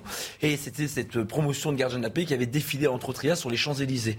Et j'ai vu dans leur regard euh, devant leur famille, devant leurs proches, devant leur père, devant les policiers, la fierté qu'ils avaient eue à défiler, à descendre la plus belle avenue du monde devant euh, les millions de téléspectateurs, devant les plus hautes autorités de notre pays. Et c'est là qu'on voit que la crise des vocations chez nous n'existe pas. On a toujours autant de candidats, on a toujours autant de jeunes qui s'engagent chez nous. C'est ça qui peut paraître surprenant au vu de la difficulté. Ah mais écoutez, moi j'ai parlé avec des policiers qui étaient affectés à, hein. à, Rouen, sortie d'école, à Saint-Ouen, euh, en euh, compagnie d'intervention. Vous voyez, il y a tellement d'affectations différentes chez nous. Il y a mille et un métiers que, en fait, si vous êtes passionné, si vous voulez vous engager pour la patrie, notre devise c'est la police veille pour la patrie, les policiers veillent pour la patrie, c'est s'engager pour la France. Et on peut être militaire et protéger la France à l'extérieur, et on peut être policier et protéger la France de l'intérieur. C'est un magnifique métier. Et franchement, chez nous, ben, c'est pas comme chez Total, on ne vient pas chez nous par hasard. Et si on vient par hasard, on n'y reste pas longtemps si on n'est pas convaincu. Beaucoup de chez nous viennent par engagement, vocation et passion de servir le pays et les Français. Et hier, hier moi j'ai toujours euh, l'œil qui scintille quand je vois au pas cadencé avec cette musique militaire descendre tous les corps de la police, les commissaires, les officiers, les gardiens de la paix, les cadets de la République, parce qu'on voit que cette unité de notre institution fait la force face à l'adversité qu'on peut rencontrer évoquer sur le plateau. Je fais une petite aparté. Je suis perturbé aujourd'hui parce qu'ils sont très sages. Je les ai mis côte à côte, regardez. Alexandre Devecchio, Karim Zeribi, C'est difficile de débattre avec quelqu'un qui, est à côté de vous et que vous regardez. ça plus souvent. je vais faire ça plus souvent. Je lui mets des coups d'épaule, mais je, vais faire ça plus souvent. C'est magnifique. Allez, on en vient à ce nouveau. Karim, cordial. Karim Zeribi, mais écoutez avec attention parce que je pense qu'il sera peut-être intéressé par la réserve opérationnelle de la police nationale. Oui, non, mais j'écoutais surtout Mathieu hein, avec attention parce que je me disais que nous devons rester optimistes. Parce que si les violences augmentent, on a quand même une jeunesse qui reste attirée par ces métiers mm. d'une grande noblesse. Et une jeunesse dans sa diversité je tiens à le dire aussi. Parce que contrairement à ce que certains prétendent, euh, la police nationale, c'est pas un clan contre un autre clan avec des origines, des croyances. Non, la police nationale, c'est à l'image de la France d'aujourd'hui. Et il y a des jeunes de tous les horizons, de toutes les origines, de toutes les croyances. Vous déclencher votre voisin. Non, non, mais euh, commencez pas. Qui, rentrent au sein de la police nationale. Non, non, mais, euh, non, non, mais ne, le bah, tournons, ne, le tournons, pas donc, au risible parce que c'est un sujet de, qui est important. Au moment où la société française est fracturée, nous avons un corps d'une grande noblesse mmh. qui attire l'ensemble de nos jeunes, l'ensemble de nos jeunes avec un grand J. Alors, euh, non, non, je ne vais pas le, tourner de manière caricaturale. Je disais moi-même euh, hier, euh, je rendais hommage à ce policier d'origine turque qui avait sauvé des flammes une femme enceinte et je disais qu'on devrait parfois les ériger euh, davantage en modèle, parler parfois de ceux qui servent le pays plutôt que ceux qui se plaignent et qui expliquent que le pays est raciste, etc. etc. Mais simplement, oui, j'allais réagir pour faire plaisir à, à Pascal, parce que je, je, ne vois pas qui sur ce plateau, ni même qui en France, euh, si vous voulez, euh, Karim prétend le contraire. Qui dans, dans, le débat public explique que les policiers, c'est un camp contre un autre, à, part peut-être l'extrême gauche qui explique que la police tue. mais voilà. je ne, je... tes quelque chose. Non, j'ai pas dit que je me sentais moins Il y a des gens dans la société française qui prétendent que la police est raciste. C'est ma faute. Ah oui, ça, on est d'accord là-dessus. Je, leur dis que la police est à l'image de la France aujourd'hui, avec des composantes très diverses. Et, on est, et que donc, avoir cette forme d'essentialisation est tout à fait juste. Bon, bah, on est, on est, stupide. On est d'accord là-dessus, je vous avais mal compris. on en vient, s'il vous plaît, à ce probable nouveau couac judiciaire après une fusillade mortelle. Ça s'est passé à Nantes, en Loire-Atlantique. Les suspects incarcérés devraient voir leur détention provisoire cesser ce vendredi en raison d'un véritable dysfonctionnement judiciaire, Vincent Fandès. Nous sommes le 23 avril 2019 devant ce bar à chicha de Nantes. Un commando lourdement armé provoque une fusillade sur fond de règlement de compte entre bandes rivales. Le serveur est mortellement touché par une balle perdue alors que les assaillants visaient une autre personne. Dix prévenus sont alors mis en cause, dont cinq sont renvoyés en mars dernier devant la cour d'assises spécialement formée pour meurtre et tentative de meurtre en bande organisée et trafic de stupéfiants. Ils font alors appel. Les magistrats devaient rendre leur verdict le 27 juillet prochain, mais ils ont annoncé qu'ils ne pourront pas tenir ce délai, invoquant une surcharge de travail. Or, la loi prévoit une remise en liberté d'office pour les prévenus au-delà de quatre mois après l'appel de l'ordonnance de mise en accusation. Pour éviter une sortie de prison sèche, la justice réfléchit à une assignation à résidence avec surveillance électronique et un cadre de sortie strict. La décision sera rendue ce vendredi. On peut parler de quoi ou pas Est-ce que ça reste exceptionnel ou Parce que c'est quand même assez incompréhensible? Non, euh, l'idée de la crèche pour les voyous euh, avec des bracelets, des assignations, ça j'y crois pas. On parle d'accusés, hein, c'est euh, criminel, donc c'est des accusés qui ont été comparus devant la cour d'assises. En fait, là, la justice, elle perd sa boussole qui est normalement guidée par celle des victimes. Et on a le législateur, parce qu'on parle de la loi, qui en fait a depuis longtemps perdu du bon sens, c'est-à-dire de la simplification dans la procédure, de la simplification dans la manière de faire de la justice. Et malheureusement, ça va pas rapprocher les justiciables et la justice entre eux. Voilà, Ils ont eu raison justement de les, de, de, les juger séparément. Euh, je vais être. Enfin, Allez-y, si je vais... là pour parler quoi. Oui, moi j'ai pas pour l'habitude, non, non, mais enfin moi je veux bien, nous dans la police nationale, nous aussi on a des problèmes de personnel, on a des problèmes de locaux, on a des problèmes de surcharge de travail. Il y a certains services où il y a 50 000 procédures en jachère et on n'invoque pas en fait des surcharges de travail ou des difficultés pour travailler, pour ne pas s'occuper des victimes ou pour pas ne suivre les dossiers judiciaires. À la limite, on priorise. Là, on n'est pas sur un vol à l'étalage dans un commerce euh, chez Monoprix ou chez Franprix. On est sur des gens qui ont tué quelqu'un et encore une fois, c'est un commando. Oui, non, c'est un commando, mais encore une fois, on a tout prévu pour les voyous, mais on n'a rien prévu pour les victimes. C'est, les victimes, c'est la grande oubliée, en fait, de la justice euh, aujourd'hui et de notre système pénal. Il faut remettre le bon sens, la victime et le travail d'enquêteur des policiers au cœur de notre système judiciaire. Il faut qu'on arrête de vouloir à tout prix, à chaque fois, rendre supérieurs les droits des voyous aux droits des victimes. Un rééquilibrage, du bon sens, de la bonne volonté. Pardon, j'en demande déjà peut-être trop. Je suis peut-être déjà chez Oui Oui avec euh, mes différents scénarios où, en fait, j'aimerais que euh, on ait du bon sens et de la simplicité les, magistrats non, mais non, mais les magistrats et qu'ils arrêtent de me dire, qu'ils arrêtent de me dire, qu'ils exécutent en fait euh, ce pourquoi on attend euh, de la justice. Si on a la justice qui se rend pas dans du peuple français dans les tribunaux, elle se rend dans la rue en fait, et c'est ce qu'on ne veut pas. C'est la loi du plus fort. Les magistrats qui devaient rendre donc ce verdict le 27 juillet prochain, ils ont annoncé qu'ils ne pourront pas tenir ce délai. Ils invoquent une surcharge de travail. Non, mais c'est quand même. On peut comprendre la surcharge, mais assez euh, proprement insupportable parce que y a, vous citiez la police, mais il y a d'autres corps de métier qui ont une surcharge de travail. Je pense que les médecins ont une surcharge de travail et néanmoins, s'ils font une erreur médicale, ils seront poursuivis, une erreur médicale avérée. Là, euh, moi, je le répète souvent, mais je pense que ça changerait beaucoup si les juges étaient tenus responsables de la, suite euh, des affaires, si euh, ils, par leur responsabilité, ils relâchent quelqu'un de dangereux et qui commet un méfait alors qu'il devrait être en prison. Eh bien, je pense qu'on verrait les choses, il verrait lui-même les choses différemment et, et, il appréhenderait sa surcharge de travail différemment. C'est terrible parce que des déjà, euh, les, les délinquants eux-mêmes connaissent tous les, toutes les failles, les rouages. Euh, vous savez, les, ceux qui font de, la fraude fiscale, ils connaissent tout, tout, tout, tout ce qu'il faut pour, euh, euh, pour arriver à, à, tracer leur route. Bah, c'est pareil pour les délinquants. D'ailleurs, eux-mêmes en témoignent. Ils disent, bah, nous, on sait que voilà, s'il manque un point virgule, si il se passe ceci ou cela, eh bien, on ne sera pas, on ne sera pas incriminé. Et, et, et, là, en l'occurrence, cette affaire, voilà, cette affaire de, de, de, surcharge de travail, évidemment, elle, elle risque pas de redorer le blason de la justice qui, pour le moins, euh, ne, se porte pas bien euh, actuellement. Et vous avez raison de le dire. La, cinquième roue du carrosse dont tout le monde se fiche éperdument, c'est finalement la victime. Et, il faut changer absolument le, euh, notre, échelle de valeur pour que la victime se retrouve au centre. Et moi, je suis pour, d'une façon ou d'une autre, qu'il y ait une responsabilité pour le juge dans, ces décisions. Je ne vois pas pourquoi ce corps de métier n'aurait pas de, de responsabilité. Karim Zeribi, pour éviter une sortie de prison sèche, la justice réfléchit donc à une assignation à résidence avec surveillance électronique et un cadre de sortie très strict. Est-ce qu'on marche sur la tête? Au regard de la gravité des faits, euh, en effet, on est en droit de s'interroger sur euh, l'incapacité euh, d'anticipation et de priorisation, on va dire, de la justice sur ce type de situation. qu'on décale euh, j'allais dire, une juridiction, un jugement pour un défaut de permis, parce qu'on en a des centaines et on dit ben, ce qu'on devait euh, décréter donc euh, fin juillet, on le fera plutôt à la rentrée. Bon, que ça prenne un mois de plus ou un mois de moins, c'est pas dramatique. Là, on est sur des questions de des affaires de meurtre, meurtre, bande organisée, de règlement de compte.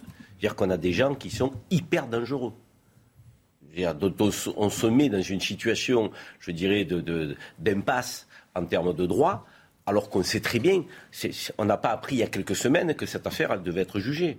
Ça fait des mois, des années qu'il y a une instruction, certainement, des mois euh, que les euh, juges auraient dû programmer euh, cette, affaire-là. Et si sentaient qu'ils allaient être, j'allais dire, un peu dépassés par l'ampleur du dossier, qui fasse appel, je dirais, à, des aides même conjoncturelles pour aller plus vite et pour statuer. Mais on ne remet pas un jugement de cette ampleur, de cette gravité euh, au calendrier grec, euh, tout en sachant, en ne sachant pas si ces gens-là vont se retrouver dans la nature. C'est presque de l'irresponsabilité que de se retrouver dans cette situation-là. Donc de l'irresponsabilité d'une institution dont on attend tout le contraire, de la responsabilité et, à un moment donné, de la capacité d'anticipation et de priorisation. C'est à s'interroger, très franchement. on, est, on est dans je dirais une situation où le dépassement était très inquiétant. Vous préférez accabler la justice, Alexandre Devecchio, ou vous me dites qu'elle a des circonstances atténuantes? Non, je sais pas. Très, très honnêtement, je ne comprends pas tellement cette affaire parce que quand bien même le jugement n'est pas rendu dans ce genre de cas-là, il me semble qu'il devrait faire de la préventive. Je ne comprends pas pourquoi il ne pourrait pas être euh, incarcérés. Parce que le délai des 4 mois est passé. Techniquement, ça me paraît, ça me paraît être, être très compliqué. Oui, mais, mais parfois des gens sont en préventive. Non, mais là, c'est plus la préventive. Donc.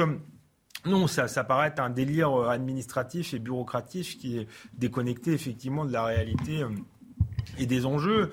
Et je pense qu'il y a beaucoup de problèmes avec la justice aujourd'hui, très certainement un, problème de moyens et des circonstances atténuantes, parce que souvent, il y a des peines assez lourdes qui sont euh, euh, prononcées, mais il y a des aménagements de peines qui ne sont pas le fait seulement de, l'idéologie des, juges, qui sont le fait qu'on n'a pas assez de places euh, de prison et qu'en fait on fait voter des lois qu'on n'est pas en capacité d'appliquer, ce qui pour le coup nous mine et nous rend totalement impuissants et ridicules face aux voyous. Donc ça c'est une chose. Et après, je rejoins malheureusement ce qui a été dit pas toute la justice, mais une partie des, des juges semble mue par une idéologie qui semble croire à la rédemption euh, des criminels, euh, ça pourquoi pas, tout le monde a droit à une rédemption, mais que cette rédemption soit au centre du jugement, euh, ça me paraît compliqué. Moi, je, je, rejoins ce qui a été dit, il faut que la victime euh, soit euh, effectivement au centre. Et je rejoins aussi Gabriel Cluzel, c'est aussi un de, mes combats. Je pense que les juges ne peuvent pas être euh, irresponsables, de même que les policiers. Il y a une police des polices.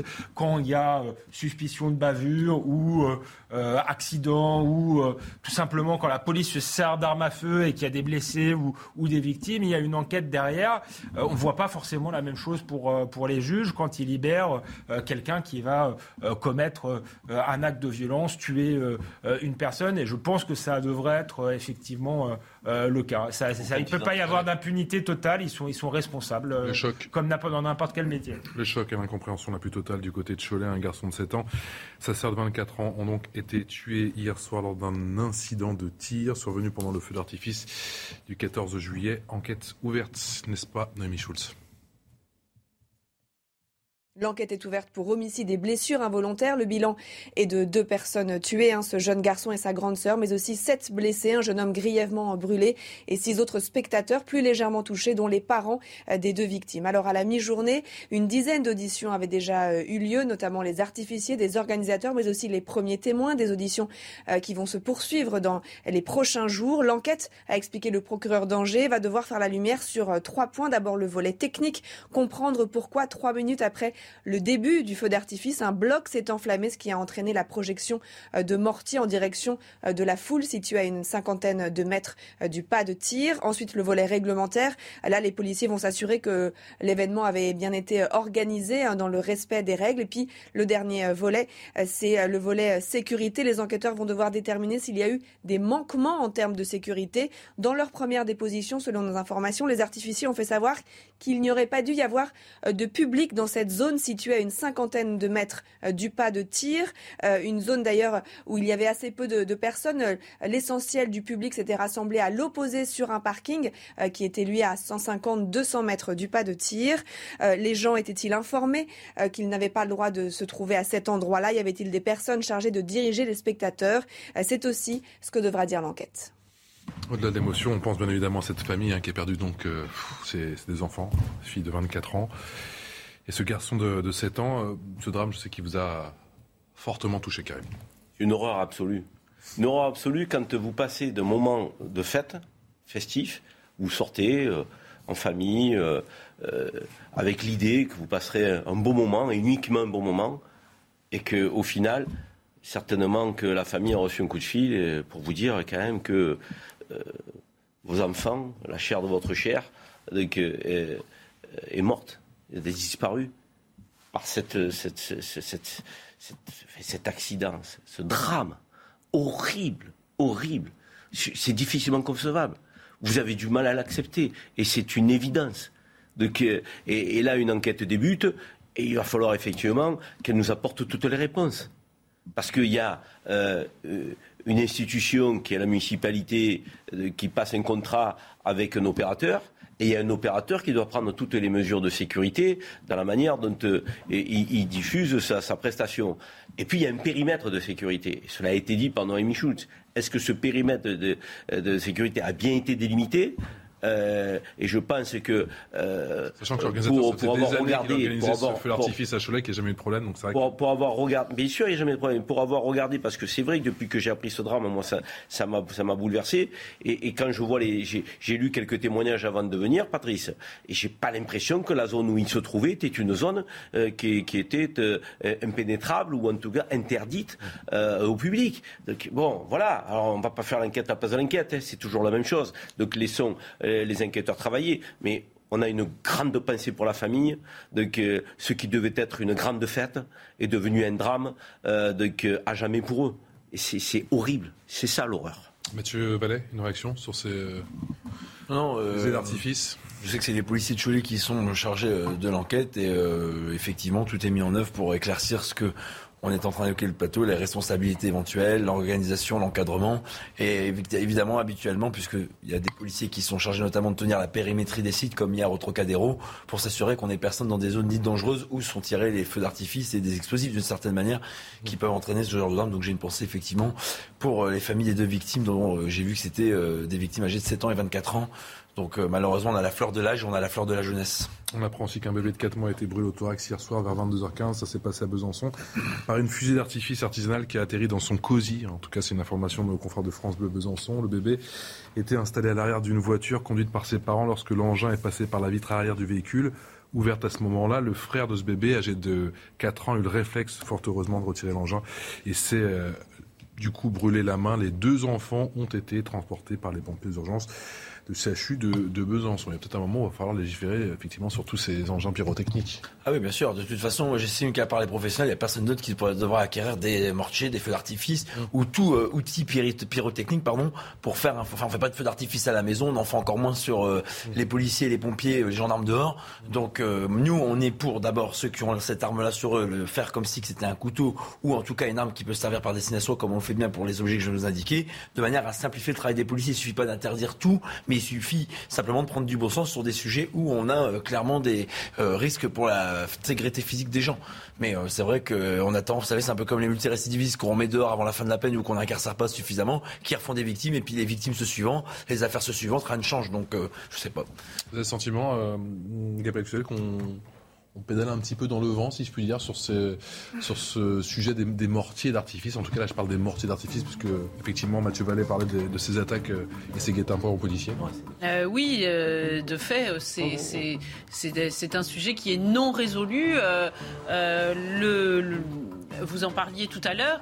on dit que c'est des, armes par destination. Finalement, je sais qu'une piste envisagée avait été de les interdire. Maintenant, c'est un peu compliqué parce qu'on ne va pas interdire les couteaux de cuisine sous prétexte que euh, certains euh, l'utilisent comme euh, arme par destination. Alors c'est vrai que compte tenu de la nouvelle, du drame qui a été évoqué il y a quelques, il y a quelques minutes, mon, mon, opinion sur le sujet a un petit peu évolué parce que je me disais jusqu'à présent c'est quand même ennuyeux d'empêcher des braves gens d'acheter des feux d'artifice sous prétexte d'empêcher des voyous de les utiliser comme arme par destination. Là c'est vrai que moi cette affaire m'a absolument sidéré. Je pense que tous parents se projettent dans ce drame. Et, et, en l'occurrence ce sont des professionnels, oui, mais j'avoue que je n'imaginais pas une, une telle dangerosité. Je savais qu'on pouvait se brûler, mais là, euh, des morts, c'est quand même. Et après, on enchaînait avec Besançon. J'ai enchaîné un peu vite, désolé, effectivement, avec ce bébé qui a été touché avec cette fusée artisanale. Merci à tous les quatre d'avoir été avec nous. Dans un instant, le duel de Punchline avec Gilles William Goldadel face à Julien Drey. tout de suite. 18h passé de 59 minutes, euh, la dernière partie de Punchline avec Maître Gilles William Gonadel. Tout double vêtu, bonsoir. Oui. Très élégant. Ça vous plaît? Ben oui. C'était spécialement pour vous. Ben merci, je suis. Ben, j'ai bien fait les choses. Tout de noir vêtu, en face. Donner l'adresse, je vais essayer. Ça, ça ouais, rigole pas. Absolument. Mais il est raccord. Julien Drey, vous allez bien? J'essaye. Jusqu'ici, tout va bien. Jusqu'ici, tout va bien. C'est magnifique. Allez, dans un instant, on va parler de ce nouveau couac judiciaire qui euh, s'annonce du côté de Nantes en Loire-Atlantique, juste après le rappel des principaux titres à 19h tout pile sur CNews avec Olivier de. Bonsoir Olivier. Bonsoir mon cher Patrice, bonsoir à tous et à la une de l'actualité bien évidemment. Les feux de forêt en Gironde, plus de 7700 hectares brûlés dans la région avec deux feux majeurs à Landiras et à la Teste de Bûche. Les feux ne sont pas fixés et la thèse de l'incendie criminel est privilégiée par le euh, parquet pour le feu de Landiras. Patrice Boisfer fait le point dans un instant. Des incendies notamment liés à la vague de chaleur euh, qui se poursuit dans le pays et ce sont 16 départements qui sont désormais placés en vigilance orange canicule. C'est 5 de plus qu'hier. Des pics à 40 degrés sont attendus entre la Gironde et la vallée du Rhône. La Première ministre appelle les Français à moins consommer d'énergie et promet des administrations exemplaires sur la question. Une prise de parole lors d'un déplacement dans le Calvados cet après-midi au lendemain de l'annonce d'Emmanuel Macron d'un plan de sobriété alors que le risque de pénurie de gaz est réel avec la guerre en Ukraine. On écoute la Première ministre. De pas climatiser trop froid, de pas chauffer trop chaud et donc tous ces comportements de sobriété, la demande que nous avons eue vis-à-vis de nos administrations, c'est que ce soit d'abord les administrations, nos administrations qui soient exemplaires. Des discussions sont aussi engagées avec les partenaires sociaux pour trouver des bonnes organisations de travail pour réduire les consommations d'énergie. Et puis les Français, on les invite en effet à faire preuve de, sobriété. On aura l'occasion de décliner ce plan avec euh, la ministre de la Transition énergétique prochainement. Et on en vient à ce drame à Cholet. Deux personnes sont mortes hier après un incident de tir lors du traditionnel feu d'artifice du 14 juillet. Il s'agit d'un enfant de 7 ans et de sa grande sœur de 25 ans. Une enquête est ouverte pour homicide volontaire et blessure volontaire. Retour sur les faits avec Mathieu Devez. Quelques bouts de palette et des traces de tir encore visibles, les stigmates d'une fête gâchée dans ce parc de Cholet. De retour sur les lieux du drame, les habitants sont encore sous le choc. On ne s'attend pas à recevoir un, projectile euh, et qui nous explose à la figure euh, comme ça, donc on s'y attend tellement pas que oui, c'est sur le coup, c'est très choquant. Là, on était vraiment à une distance très très proche, je trouve, du lancement, et euh, personne, pas de pas de vigile, pas de gars de sécurité pour nous dire bah vous êtes trop près, reculez. Lors du feu d'artifice du 14 juillet, plusieurs projectiles ont frappé les spectateurs à quelques dizaines de mètres du pas de tir. L'accident a fait deux morts, un petit garçon de 7 ans et sa grande sœur de 24 ans. Mais selon le maire de la ville, les mesures de sécurité ont été respectées. Nous avons mis en place un, périmètre, euh, effectivement, enfin les organisateurs avec euh, la société d'artificiers, avec un essence, il n'a pas été remise en cause par qui que ce soit. Il y avait sur le site la police nationale. Euh, la police nationale, à aucun moment, n'a considéré qu'il y avait un danger sur ce site. De son côté, le procureur évoque un incident de tir. Une enquête pour homicide involontaire a été ouverte. L'encadrement des loyers entre en vigueur aujourd'hui à Bordeaux. Elle limite Paris, Lille ou encore Lyon qui ont adopté cette mesure par le passé. Le maire de la ville entend ainsi mettre fin aux excès de certains propriétaires. Les détails avec Yann Effelé. Face aux excès de certains propriétaires, la mesure a un objectif, empêcher les abus. L'encadrement consiste à fixer un prix maximum au mètre carré en fonction du quartier, de la date de construction et d'autres variables. Le montant fixé par les bailleurs ne doit pas dépasser de 20% le montant du loyer de référence. Cette mesure permet en principe d'empêcher les prix trop éloignés du marché.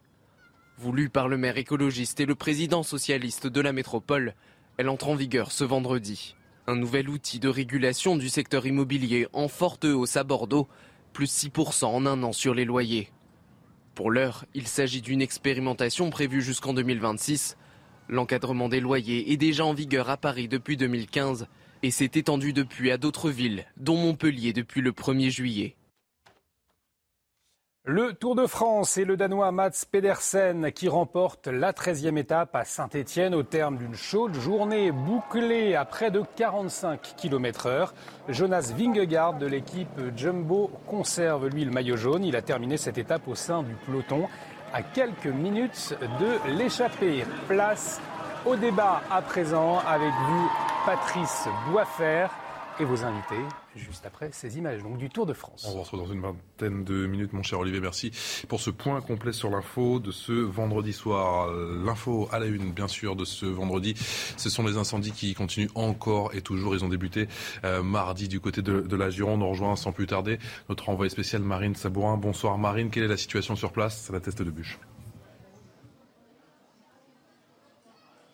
Alors sur la teste de bûche, il y a plus de 3000 hectares euh, brûlés. Ici, Patrice, on est au parc des expositions euh, de la ville. C'est là où tous les évacués euh, se sont réunis, donc les touristes et les évacués du quartier de Cazaux. Et donc depuis tout à l'heure, en fait, au mégaphone, on appelle les vacanciers à rejoindre, à rejoindre les policiers, puisque les policiers vont les escorter vers leur camping, qui vont récupérer quelques affaires pour certains, leur caravane, pour d'autres, leur camping-car. Et puis pour ceux qui restent, pour ceux qui n'ont rien à récupérer, eh bien, ils sont accueillis par les, bénévoles qui étaient là depuis, qui sont là depuis mardi, avec eh des activités pour les enfants, des livres, des jeux. Et puis il y a également de la nourriture apportée par les associations et les restaurateurs alentour. Alors ces, ces, touristes et ces évacués, ces évacués ne savent pas à quel moment ils vont pouvoir rentrer chez eux. On nous dit peut-être samedi soir, voire dimanche. Merci Marine Sabourin avec les images de Thibaut Marcheteau pour CNews. On va écouter le, colonel Fett qui nous précise justement la situation sur place. Bah, nous, on est concernés par cet incendie depuis le début parce que la base aérienne 120 Caso est dans la, la, zone, enfin à proximité de la zone où est parti le feu. Et euh, de, ça fait maintenant 36 heures, euh, ou peut-être même 40 maintenant, que les moyens de la base aérienne euh, sont mis à contribution pour appuyer les opérations du SDIS 33 qui coordonne toute la manœuvre. Donc depuis tout ce temps-là, eh bien, nous mettons tout ce que nous avons de disponible pour appuyer, que ce soit sur le plan logistique ou opérationnel, les opérations de lutte contre le feu qui bordent les, les emprises, l'emprise de la base aérienne. Eh bien, il y a, trois, aspects. Il y a un soutien d'abord logistique. Hein. Dès le départ, on a été euh, engagé euh, pour appuyer euh, les opérations d'évacuation des campeurs sur les campings de la plage vers la thèse de bûche. Où nous avons fourni des moyens de couchage, des couvertures, des vivres, etc. Et puis, il y a des moyens opérationnels parce que la base aérienne accueille les rotations de, des, pélicans, donc des canadaires, des avions Dash, et surtout parce qu'elle met en œuvre ses pompiers de l'air qui d'habitude euh, sont là pour assurer la sécurité incendie sur les aéroports, mais là, à proximité de ce feu et devant la, euh, taille du sinistre, eh bien, ils ont été mis à contribution par le SDIS 33 en coordination avec lui pour appuyer cette manœuvre et prêter main forte à leurs collègues pompiers civils. Voilà, et puis sachez que la thèse criminelle est privilégiée par le parquet de Bordeaux concernant l'incendie de Landiras en Gironde. On en vient à présent ce nouveau couac judiciaire après une fusillade mortelle dans un bar à Nantes. Les suspects incarcérés devraient voir leur détention provisoire cesser ce vendredi en raison d'un dysfonctionnement judiciaire. Vincent Fandège. Nous sommes le 23 avril 2019 devant ce bar à chicha de Nantes. Un commando lourdement armé provoque une fusillade sur fond de règlement de compte entre bandes rivales. Le serveur est mortellement touché par une balle perdue alors que les assaillants visaient une autre personne. Dix prévenus sont alors mis en cause, dont cinq sont renvoyés en mars dernier devant la cour d'assises spécialement formée pour meurtre et tentative de meurtre en bande organisée et trafic de stupéfiants. Ils font alors appel. Les magistrats devaient rendre leur verdict le 27 juillet prochain mais ils ont annoncé qu'ils ne pourront pas tenir ce délai, invoquant une surcharge de travail. Or, la loi prévoit une remise en liberté d'office pour les prévenus au-delà de quatre mois après l'appel de l'ordonnance de mise en accusation. Pour éviter une sortie de prison sèche, la justice réfléchit à une assignation à résidence avec surveillance électronique et un cadre de sortie strict. La décision sera rendue ce vendredi. Peut-on parler de couac? Et si oui, est-ce qu'il vous étonne, maître? Euh, Des couacs, j'en ai connu euh, depuis le début de ma longue carrière. Ça, il arrive, il arrive que un juge d'instruction euh, fasse ce qu'on appelle claquer un délai. Il fait pas attention et du coup, il n'a pas rendu une décision en temps voulu et le type, il sort, il se retrouve dans la nature. Ça arrive. Mais là, nous expliquer dans la, euh, dans la torpeur estivale qu'ils ne vont pas avoir le temps de rendre la décision et que du coup ils en connaissent déjà les conséquences. C'est le 27 juillet. C'est le 27 juillet. Donc ils savent déjà à l'avance que ne rendant pas cette décision, eh bien les types vont se retrouver dans la nature ou presque, certainement dans la nature. Ça jusqu'à maintenant je ne connaissais pas. Alors je veux pas. Je, veux pas je, ne veux pas jeter le discrédit sur, l'ensemble du corps des magistrats. Il y en a qui, travaillent comme vous n'imaginez pas.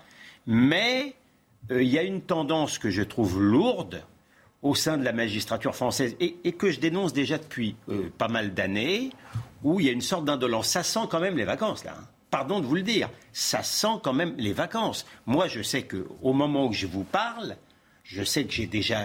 C'est il y a pratiquement plus d'activité Ah, Ça judiciaire sent au pas les palais. vacances pour un commando, maître. Pardon? Ça sent pas les vacances pour un Non, commando. mais je vous dis, ça, sent- non, ça, les- ça sent les vacances pour les magistrats. Non, mais j'entends. Non, mais bien sûr, non, mais, non, commando. mais, non, mais je, je- je vais vous parler franchement, on est entre nous. Bah La réalité, tout a commencé à basculer, en dehors du fait que, bien entendu, il y a trop d'affaires, il y a le système judiciaire et euh, je veux dire, tout- chacun saisit la justice. Bien sûr qu'il y a des problèmes. Mais moi, j'ai, je veux dire très sincèrement, j'ai vu basculer la justice française le jour où on a cessé la notation. Le jour où on a cessé la notation, autrement dit que les magistrats euh, n'avaient plus besoin d'être bien notés pour, pour monter, ça a été le début du commencement de la fin. Parce que la réalité, un magistrat, il fait partie de l'espèce humaine. Quand il a personne au-dessus de lui, c'est un électron libre. Il n'y a personne. Et il n'y a même pas de responsabilité. Pour les magistrats, contrairement aux avocats, aux ouvriers sur les chantiers, aux directeurs de banque, il y a Même pour une affaire qui a un pareil retentissement en droit atlantique Il n'y a, il n'y a aucune responsabilité. Et un type qui, un, un- un patron qui fait une erreur sur un chantier, qui respecte pas les, qui respecte pas les, les- le, le- le- le- le- le code en question, il va se retrouver devant un magistrat. Il va dire mais vous vous, vous rendez pas compte, j'avais trop de chantiers, je m'en sortais pas, etc. Croyez-moi, on va pas lui faire de cadeaux. Donc la réalité, c'est la réalité de l'espèce humaine. Ils n'ont de compte à rendre à personne. Alors ceux qui ont de- des comptes à rendre à leur conscience, et c'est quand même la majorité, permettez-moi de vous le dire, c'est quand même la majorité. Dans ce cas-là, ça va. Mais pour ceux qui, effectivement, euh, humainement se laissent aller au fil de l'eau, si j'ose dire, eh bien, on a des décisions comme ça. Voilà pourquoi vous avez devant vous un avocat qui, depuis longtemps, est très malheureux. Est-ce que cette justice rennaise a des circonstances atténuantes ou vous pensez que c'est incompréhensible? Avant de répondre à la question, si vous me permettez, je vais faire deux remarques préliminaires. La première, c'est ce qui se passe euh, en Gironde les incendies. Je le fais parce que plusieurs élus de Gironde m'ont ont attiré mon attention. On a un manque de Canadair. La région, depuis plusieurs années, demande à pouvoir se porter acquéreuse euh, de, de ces avions pour euh, voilà. Et l'État a euh, de fait refusé à la région, on a refusé le partenariat avec la région. C'est pour ça que, entre Un autres, élu de Renaissance nous en a parlé hier. voilà, donc, mais j'insiste là-dessus. hein, pas, de moi, la majorité. hein, ouais. C'est plusieurs élus du département, je peux même citer mes sources si vous voulez, des amis à moi qui sont maires, qui m'ont joint par euh, Facebook en me disant on est dans une situation où ça fait déjà un certain temps qu'on alerte, justement parce qu'on a pris conscience du réchauffement et des risques que ça implique pour notre région. Vous savez qu'il y a beaucoup d'arbres, de pins, tout ça qui ont été, voilà, parce que cette région a été très soignée, euh, notamment par les présidents de conseils généraux, voilà. Et à chaque, à chaque fois, l'État nous dit c'est pas une priorité, et donc on nous a refusé d'acquérir. Alors maintenant, on essaye de déshabiller Pierre pour habiller Paul. On fait venir des, des avions canadaires d'autres d'autres endroits, mais c'est un élément qui explique aussi la situation difficile dans laquelle on est. Et j'espère que de leçons en seront tirées. En les cas, j'avais promis, j'avais promis au maire de le faire. J'ai une deuxième remarque. Vous voyez, c'est là ma journée, c'est comme nous avons parlé des chauffeurs de taxi, j'ai plusieurs chauffeurs de taxi qui m'ont alerté, qui ont envoyé des messages en me disant bon, nous les VTC, etc. Par rapport au Uber Fight. par rapport au Uberfile. On est loin de ouais. D'accord, mais moi je me suis promis de leur faire parce que je trouve que quand des gens prennent le temps de, nous a- de s'adresser à nous en nous demandant d'intervenir pour eux, je pense que c'est notre rôle aussi de porte-parole à un moment donné de le faire. Et ils m'ont dit qu'il fallait quand même que le ministre de l'Intérieur, le préfet, se saisisse des situations sorties de l'aéroport où ce qu'on appelle les rabatteurs sont là et en permanence démarchent, notamment les touristes qui sont pas au courant, les prennent en charge, leur font payer des, des- des courses considérables et il ne se passe rien. Voilà, donc ils m'ont dit, c'est pas un problème VTC. ou Ouais, Il y a des panneaux dans les aéroports. hein. oui, d'accord. Mais si vous voulez défendre l'État, c'est votre droit. Euh, Je dis juste qu'il y a des panneaux, que c'est écrit. D'accord, oui, d'accord. Mais quand vous êtes un, un jeune, un jeune touriste, ou un, ou un- ou un Anglais ou un Américain qui débarque, voilà, bah, si le premier accueil de la France c'est d'avoir des rabatteurs qui vous disent c'est formidable, da, da, da, et vous payez 150 euros au lieu de payer 60 euros, vous n'êtes pas content, et donc j'attire l'attention et je me fais ce porte, euh, porte-parole de toute, ce- toute cette profession. Voilà. Il mérite aussi d'être défendu. Voilà, ça c'est les deux remarques que je voulais faire. Troisième, c'est sur la justice. Je, pas, moi, je, je, je dois dire que ça me, je pas employer les formules populaires, mais je, Comme le président? Non, mais c'est vrai que ça, ça laisse pantois. C'est-à-dire que des juges se disent, il faut, ce, ce n'est pas la conscience de se dire, si c'est, c'est les vacances, euh, bah, eh ben, on va travailler plus tard, on va faire quelques nuits, on va peut-être pousser jusqu'au bout, jusqu'à 2-3 heures du matin, mais il faut qu'on rende notre décision parce qu'il faut qu'on fasse pas excusez, c'est l'expression qu'emploient les magistrats, les, les la profession, enfin, pas faire péter les délais avec les conséquences que, que ça peut avoir. Ça, franchement, on regarde ça et on se dit comment on peut demander après à d'autres professions je pense aux soignants, je pense aux policiers, je pense aux enseignants, de faire des efforts considérables. Et là, il n'y a pas la conscience professionnelle qui se dit, là, on va donner un mauvais exemple. La justice qui réfléchit à une assignation à résidence avec surveillance électronique et un cadre de sortie strict. Mais le temps qu'ils vont prendre, totalement non, le temps qu'ils vont prendre à réfléchir. Il faudrait, mais il faudrait d'abord euh, voir un avocat parce que je ne suis même pas sûr. Hein. Je ne suis même pas sûr que dans la situation actuelle, ça soit possible. mais si par pure hypothèse intellectuelle, c'était possible, quelle différence Ça n'a strictement rien à voir avec le, que le fait. Non, enfin, c'est une affaire gravissime. Il y a quelqu'un, ce sont des, des, voyous de grand chemin qui, qui sont même pas capables de, de, de, tirer sur, sur, sur leurs adversaires. Il y a une balle perdue et il y a un pauvre type qui se fait tuer. Mais enfin, je sais pas. Je, sais. Non, mais dans quel, dans quel monde judiciaire vivons-nous? Ils sont pas capables de dire là, c'est pas possible. Ils doivent, ils doivent évidemment. Pardon, mais très sincèrement, même en ce qui me concerne, les mots me manquent un peu. Hein. Non, mais, par ailleurs, euh, je suis d'accord avec Gilles, il n'y a, pas de, a pas de hiérarchie. C'est d'ailleurs tout, le problème de hum. savoir. Il n'y a pas de hiérarchie qui. Euh, il y a pas de, ils n'ont pas de compte à rendre, parce que c'est indépendant de la justice, etc. Mais il y a quand même un garde des Sceaux qui peut aussi intervenir, parce que c'est un dialogue.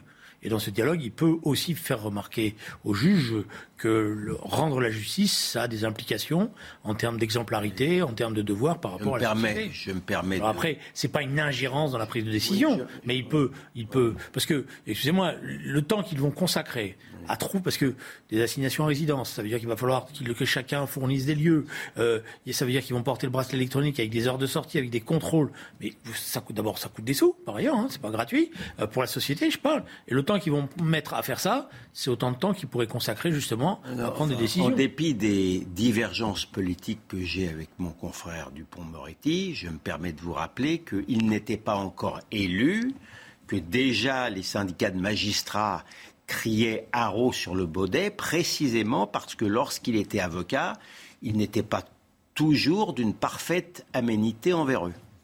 Oui, d'accord, mais j'avais vu ça et j'ai bien vu les, mmh. les procès qui avaient été faits, mais là, le ministère de la Justice, je veux dire, moi en tant que ah, citoyen. pour l'instant, il est pour rien, hein, ça vient de se faire. Non, non, mais je suis pas en train de dire. Je, je, je, me dis simplement que dans la machine institutionnelle, y compris, c'est un conseil qu'on peut lui donner. Parce que sinon, à un moment donné ou à un autre, le citoyen français, lui qui ne comprend pas euh, les méandres de tout ça, va dire Mais qu'est-ce que fait le ministre de la Justice? Bien sûr. Harcèlement et agression sexuelle, l'enquête à l'encontre d'Éric Coquerel met-elle le feu un peu plus à la nupe? Le député insoumis doit-il se retirer de la présidence de la commission des finances de l'Assemblée nationale? C'est en tout cas le sentiment d'une certaine Sandrine Rousseau. Adrien Quatennens, pas du tout d'accord. On les écoute la commission des finances, les séances de la commission des finances pendant l'enquête, ce qui permettrait d'avoir une enquête et euh, un déroulé de, de, l'enquête de police qui soit euh, complètement indépendante d'un rapport euh, de médiatique, etc. Donc oui, moi je pense qu'il faut qu'il se retire de la, enfin il ne faut pas qu'il préside les séances de la commission des finances le temps de l'enquête. Il conteste à 100%. Et je, je lui ai dit, nous avons eu, oui, mais bien sûr qu'il conteste et c'est normal et, et il faut que la police fasse son enquête. Éric Coquerel, qu'est-ce qui lui est reproché? Il lui reprochait il y a huit ans euh, d'avoir euh, dans une boîte de nuit euh, sans doute dansé avec une personne qui a mal vécu cette danse, qui elle-même, qui elle-même a, même sur plusieurs plateaux, je crois, avait dit que précisément elle n'avait jamais signalé cette soirée et ces faits parce que pour elle il y avait rien qui relevait de l'agression sexuelle. Elle a depuis changé d'avis. Euh, et a porté plainte. et donc la justice fait son travail. Mais donc la justice fait son travail. Sophie Tissier, pour la nommer, elle, a, été, elle a été auditionnée par euh, la cellule de la France Insoumise. Il y aura une enquête, mais aujourd'hui il n'y a pas de fait nouveau. Donc, et donc et donc les faits n'ont strictement rien à voir. Et les faits, je le dis, ne justifient pas une mise en retrait. Éric Coquerel est président de la commission des finances. Il y fait un bon travail et il doit continuer ce travail. Et pour le reste, on doit en effet poursuivre les enquêtes et faire en sorte de lutter contre les violences sexuelles. C'est ce genre d'affaire qui peut fragiliser la NUPS c'est déjà fait. Ah bah, c'est déjà fait. Je peux vous dire que. À l'image de cet échange? Bah, Non, mais oui. À l'image des contradictions flagrantes que, dont, ils font preuve. Pendant des mois et des mois, il suffisait que l'un de leurs opposants soit peu ou prou mis en question par une femme, pas seulement pour des viols, pour des, pour, pour des harcèlements, pour, pour, pour avoir serré de trop près quelqu'un, pour avoir fait une proposition, paraît-il, malvenue, pour qu'immédiatement, la France insoumise se déchaîne, et non seulement se déchaîne, croit sur parole les accusatrices, mais également exige in petto la, démission du mis en cause, sans, regarder ce qu'il en était. Donc, euh, donc, et là, là, tout d'un coup, ils sont saisis par la grâce. Ils s'aperçoivent que, la présomption d'innocence, ça existe, que peut-être il faut regarder les accusations des gens, etc. Ils sont tout, d'un coup. Alors, vous avez à l'intérieur de ça une dame Rousseau qui, euh, voit bien, qui, voit bien quand même qu'ils que, sont ridicules et qui a le bonheur de ne pas faire partie de la France insoumise elle est, nupe, mais elle n'est pas France insoumise. Elle est, elle est euh, à la gauche des écologistes. Donc elle, elle fait preuve quand même, même avec modération, d'un certain sens de la nuance qui doit un peu embêter ses, camarades de palier. Donc voilà la situation. Non, je pense vraiment que euh, parmi toutes les contradictions de l'extrême gauche, celle-là saute aux yeux et que par conséquent, c'est pas très bon pour eux. La NUP, ça a tout prévu sauf euh, l'élément Sandrine Rousseau. Non, je m'attendais pas ce soir à ce que avoir Gilles William Goldnadel tresser des lauriers. À Sandrine Rousseau. À Sandrine Rousseau. Moi non plus. mais moi non plus, que, euh, là, je dois dire que. Comme quoi, ça, montre mon ouverture d'esprit. Oui, oui, oui, on peut dire ça comme ça. voilà. Euh, bon, enfin, moi, c'est, moi, je pense que les principes, c'est les principes. Mais, vous voyez, moi, j'ai une continuité. Les principes, on en avait parlé hier soir. On en reste là, point, à la ligne. Mmh. Sandrine Rousseau, elle a comme moi à la, bouche. À chaque fois, c'est démission, démission, démission. Mmh. Avec elle, le retrait, c'est pas une bonne idée. Euh, il y a la présomption d'innocence. Ça n'existe pas le retrait. Ça veut dire quoi le retrait? Il va. Bah, le temps de l'enquête, donc je sais pas. Non, mais ça n'existe pas. Vous êtes 30 secondes. Ça n'existe pas dans l'Assemblée nationale. Il n'y a pas de texte qui dit, on va pas inventer un truc qui dit, alors je, reste président, mais je me retire. Non. Soit il est président, soit il n'est pas président. C'est tout. C'est comme ça. C'est simple. Pas inventer des trucs euh, qui deviennent de plus en plus des usines à gaz. Bon. Donc là, pour l'instant, il y a une procédure qui est en cours faut se réjouir qu'elle soit qu'il y ait une procédure, puisque comme ça, les choses vont pouvoir être établies. À ce stade-là, il bénéficie, lui, même si on l'aime pas, comme euh, où on a divergence politique, euh, n'importe quel autre individu, de la présomption d'innocence. Et je dirais simplement que que que Mme Sandrine Rousseau, qui était la grande copine de la France insoumise, et qui au départ, je le rappelle, parce que moi j'ai fait l'inverse, j'avais même été surpris de la manière dont elle avait défendu au départ, euh, au regard de toutes ces prises de position préalables, euh, ses, amis de la, de la, France insoumise. Mais là, elle fait hop, un, ah un, petit, euh, euh volte-face, et là, elle se précipite. Mais je pense qu'elle ne rend pas service à la cause qu'elle défend. Parce qu'il y a une plainte, il y a une instruction, elle croit quoi Que parce qu'il est président de la commission des finances, les policiers qui vont enquêter vont avoir peur, vont pas le poursuivre, vont modérer leurs enquêtes. Je, vais vous dire une chose, je pense que ça sera même l'inverse. Non mais, non mais je, D'abord, euh, Julien Drey a raison, ça n'existe pas de démissionner sans démissionner, etc., etc. Je veux simplement dire que tout d'un coup, Sandrine Rousseau est un peu lasse d'être moquée dans ses contradictions comme ses camarades de la NUP. Donc elle essaye de prendre une petite position, ah un tout petit peu modérée. Mais là, elle n'est pas, dans ses contradictions. elle a toujours, elle, sa, là où sa ligne de conduite. Là où j'ai toujours été celle-là. Elle a, elle plaide, elle. Je m'excuse, je l'ai entendu dire. Ça m'a même choqué. Elle plaide pour la présomption de culpabilité. c'est elle qui a employé ce terme-là. J'ai passé mon, hein. j'ai passé, j'ai passé mon temps à la moquer. Donc il n'y a pas de problème. Mais là où je ne, là où je, la moque pas, je la combat. Mais là où je ne vous rejoins pas, sur ce plan, que je hein. ne vois pas pourquoi Monsieur que Coquerel ne, ne ferait pas les frais de l'intransigeance de son parti et ne démissionnerait pas. Parce que c'est toujours la même chose. Eh la question, c'est toujours la même chose. Vous la connaissez depuis l'affaire Dreyfus. Vous connaissez ça. Vous rappelez, on disait le capitaine Dreyfus, il est cassant, il est pas. Voilà. Non, le principe, c'est le principe. le principe, c'est la présomption de eh, la démission, c'est pas comme l'île du diable, quand même. On est en retard. il y a quand même une hiérarchie. D'accord, mais si vous commencez comme cela, alors vous avez une machine infernale qui se mettra en mouvement. On est en retard, ça marche pas, décidément. Je paye la pub de ma poche. Coquerel comparé à Dreyfus. On se retrouve dans un instant, 4 minutes. À tout de suite. Mais parce que Allez, l'ultime partie de Punchline à 19h passé de 30 minutes, toujours avec Maître Golnadel et Julien Drey. On débat dans un instant, effectivement, avec euh, eh bien, Caroline Cailleux, la ministre des collectivités territoriales qui est peut-être poussée vers la sortie. Doit-elle partir, oui ou non? Le débat juste après les principaux titres de l'actualité avec Olivier de Caronfleck. Près d'un tiers des vols de la broche française de Transavia annulés aujourd'hui et demain en cause une grève à l'appel d'un syndicat d'hôtesses et stewards. Ils réclament une hausse de salaire. Dimanche, un quart des vols également annulés. À Metz, un jeune homme poignardé à mort dans le centre-ville. Les faits se sont produits cette nuit. Selon les premiers éléments, la victime, un homme de 22 ans, se trouvait avec un groupe d'amis lorsqu'ils ont été agressés par deux hommes armés d'au moins d'un couteau. Le maire de la ville, François Grosdidier, a réitéré sa volonté de renforcer la politique sécuritaire à Metz. Et puis la NASA annonce reprendre les vols conjoints avec les Russes vers la Station spatiale internationale. Il s'agit d'assurer la sécurité des opérations et la vie des astronautes de la station. Ce vol conjoint semblait compromis après le déclenchement de la guerre en Ukraine. Des responsables de la NASA avaient répété ces dernières semaines la nécessité de cette opération.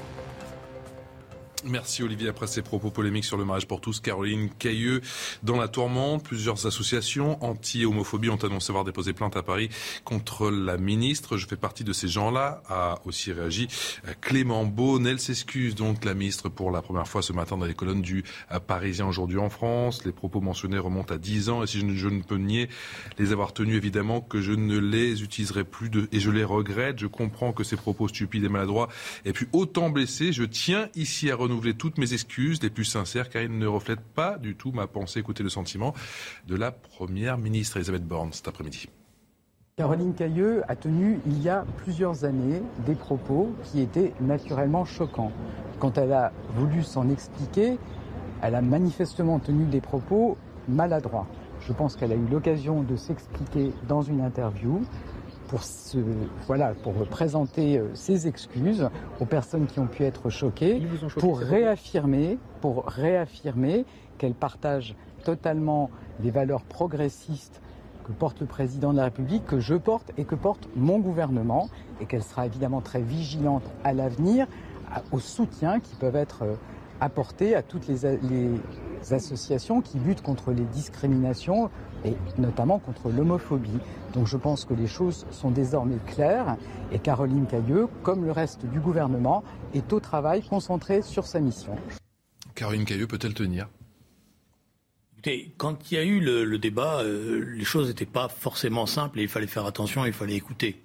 Il y a eu des excès des, de propos de ceux qui étaient contre le, mariage, de ceux qui étaient pour aussi parfois en réaction aux propos. Bon, euh, l'Assemblée s'est prononcée, le peuple français, d'un certain point de vue, a confirmé euh, ce qu'avait fait l'Assemblée. Alors après, on peut toujours euh, chercher la polémique, etc. Je pense que sur ce sujet-là, il faut de la pédagogie, il faut faire évoluer. Il me semble qu'à partir du moment où elle s'est excusée, et dans les termes dans lesquels elle s'est excusée, en reconnaissant elle-même que ses propos étaient déplacés, qu'elle s'était mal expliquée, on n'est pas forcé d'entretenir des polémiques interminables, d'aller chercher la justice, etc. Franchement, je pense que nos concitoyens aujourd'hui, euh, ils ont énormément de, choses en tête, de préoccupations, ils sont attachés à un certain nombre de principes.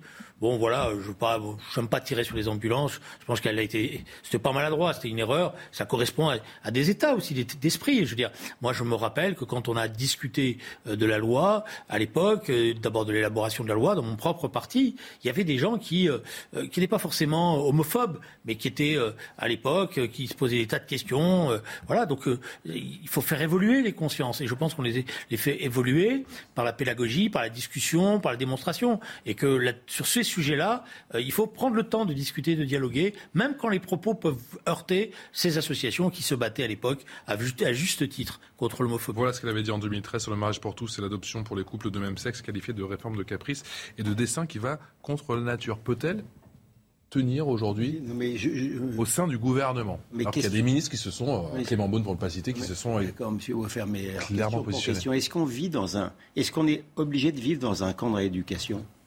Où on traque les gens pour leurs propos, pour leur prise de position. Parce qu'il y a deux problèmes qu'il faut séparer, je crois. Hein.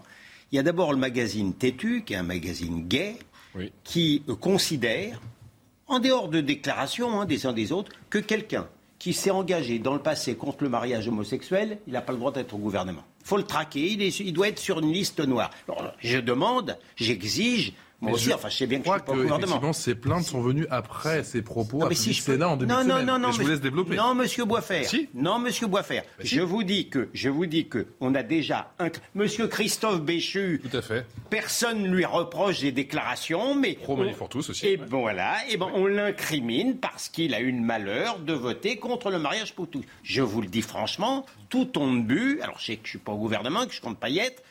Moi aussi, je n'étais pas, pas favorable au mariage homosexuel, je considérais, à tort ou à raison, ça ne me donnait pas des boutons, mais je considérais, à tort ou à raison, que le pacte suffisait et qu'à un moment où, de manière générale, on considérait que le mariage c'était une institution plutôt ringarde, les mêmes qui pensaient ça, il fallait, euh, ils militaient pour le mariage homosexuel, je trouvais ça un tout petit peu anachronique. Bon, mais c'est fait, c'est fait, euh, euh, bien. et je vous dis franchement, moi, je euh, l'expression communauté LGBT. Que vous auriez pour autant qualifié cette réforme de, réforme de caprice Pardon Non, alors, alors j'en viens maintenant. Je voulais, je voulais terminer. Je voulais terminer sur sur la question en général en vous disant que l'expression communauté LGBT, c'est un communautarisme que je comprends pas, pas plus que moi, je fais partie de la communauté hétérosexuelle. Vous voyez, c'est, j'ai du mal à suivre ce, ce cheminement, ce cheminement-là. Maintenant que je vous ai dit ça, sur les alors d'abord, Madame Cailleux, elle commence par dire à, 0h03, je persiste et signe, elle prend, euh, et puis dix minutes après, comme elle s'excuse, elle est maladroite. Et je dois reconnaître aussi qu'elle a des expressions maladroites. Euh, euh, quelque chose comme contre nature. Je ne considère pas l'homosexualité comme contre nature. Euh, elle, est, elle, est, elle, est, très répandue. Je vois pas. Elle, elle a des expressions maladroites. Elle en a une, une autre. Après, oui, elle dit oui. Mais cela étant, je fréquente beaucoup des gens de, ce genre. Chacun a son bon juif. Chacun antisémite aussi a son bon juif. dit je fais partie de ces gens-là. Elle a, elle a l'expression malheureuse. Ceci étant posé, de là à exiger que la malheureuse séance tenante soit virée du gouvernement, je suis de l'avis de mon contradicteur, c'est tout à fait excessif. Alors, il y, a plusieurs choses. D'abord, euh, sur, la, communauté LGBT, l'existence du terme communauté LGBT, il, il est revendiqué à juste titre parce qu'il y a des discriminations. Et c'est par rapport à cette discrimination-là qu'un certain nombre euh, de militantes et de militants ont créé des associations pour obtenir des droits. Donc c'est vrai qu'il y a, il y a des, on peut pas balayer du revers de main. Il n'y a pas de discrimination contre les hétérosexuels. Si si, ah, si si. Alors, je peux vous dire que les je peux vous dire, monsieur Drey, que les hétérosexuels mâles blancs sont très discriminés dans certains milieux. Il n'y a aucun doute là-dessus. discriminés, d'accord. Ah excusez-moi, mais les homosexuels, j'en connais plusieurs qui se sont fait tabasser euh, à la sortie de, de boîtes ou dans la, nuit, ou euh, qui se sont fait repérer, malmenés. Euh, les exactions, elles sont de ce côté-là. Alors après, qu'il y ait des, des, des, des choses qu'on peut corriger, etc., et tout ce que vous voulez, il y a quand même une violence qui s'est exercée à l'égard de plusieurs de ces militants homosexuels euh, ou lesbiens. Euh, voilà. Donc c'est pour ça que le terme communauté a un fondement parce que c'est des droits qu'il faut conquérir et c'est la progression de la société dans la reconnaissance de ces droits euh, que, que nous essayons de construire. Que à partir de là, cette progression amène à des crispations et qu'il y ait effectivement des esprits qui peuvent même être ce qu'on appelle des esprits réactionnaires, parce que dans ces cas-là, on va chercher, va invoquer la nature sur les, questions d'homosexualité, la nature euh, euh, à bon dos. Bon, c'est une imbécilité euh, qui a été d'ailleurs démontrée tout au long de l'histoire de l'humanité. Bon, donc les expressions sont été déplacées. Elles étaient déplacées à l'époque et le vrai problème qui a été posé, je crois, c'est là qu'il y a effectivement une crispation, c'est que dans un premier temps, elle a essayé de se justifier et elle s'est très mal justifiée, ce qui prouve quand même que sur ces questions-là, elle a besoin non pas d'une école de formation, mais bien de faire, de, de, de, je dirais, de, faire attention aux propos qu'elle tient. Je pense qu'on a un, un vrai problème de positionnement. Moi qui ne suis pas un amoureux de mai 68, je considère que l'un des principaux acquis de mai 68, ça a été la libération sexuelle.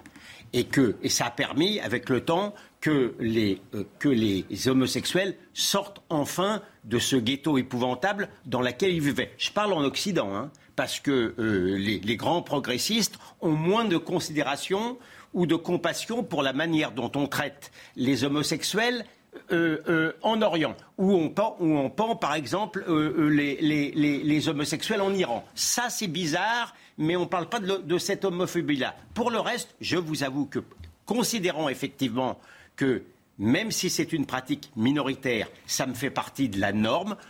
Dans le cadre de cette norme, ça ne me plaît. L'expression gay pride, par exemple, il y a, moi pour moi, il n'y a aucune ni honte ni vanité à être homosexuel. C'est ce positionnement-là qui est toujours un petit peu à considérer qu'il euh, y a, euh, une, sorte de martyrologie qui me gêne et qui est contraire, à mon avis, à l'intérêt des homosexuels. Je vais plus terre à terre. Est-ce que tout simplement, elle, peut, elle, peut, elle, peut opérer dans ses fonctions? Est-ce qu'on ne va pas lui poser tout le temps et que les journalistes ne vont pas tout le temps leur poser la question? C'était la même chose pour Damien Abad. Damien Abad, il a été débranché. Bah enfin, Damien Abad, il y avait des faits, des violences qui avaient été revendiquées, qui, étaient, qui, qui, qui, qui conduisaient à une suspicion. Là, il y a des propos sur lesquels elle s'est expliquée.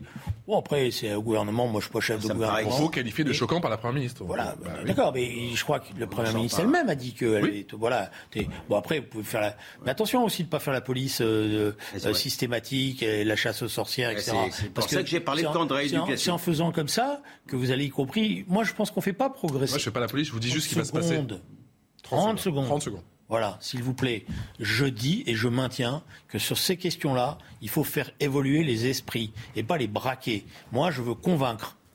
Et je ne convainc pas simplement par la force ou par la démission. Je pense que, et ça m'intéresse moi, par exemple, qu'une dame qui était contre et qui s'est exprimée violemment contre reconnaisse aujourd'hui qu'elle s'est trompée et que finalement elle a progressé. C'est la même chose sur bien des sujets. Sur, ces sujets de société, l'objectif des politiques, ça doit être, et de ceux qui se battent pour ça, et des associations, ça doit être de convaincre et d'entraîner toute la société pour que ça devienne un droit naturel, naturel une reconnaissance partagée. Maître Joe Biden effectue sa première tournée au, Moyen-Orient après un séjour en Israël. Le président américain est attendu ce vendredi en Arabie Saoudite. Je n'oublie pas un passage par les euh, territoires palestiniens. Après Emmanuel Macron et Recep Tayyip Erdogan, Joe Biden va-t-il à son tour serrer la main de Mohamed Ben Salman? Mais vous voyez déjà euh, la, manière dont, pas, vous, mais le corps journalistique, de manière générale, euh, est fait.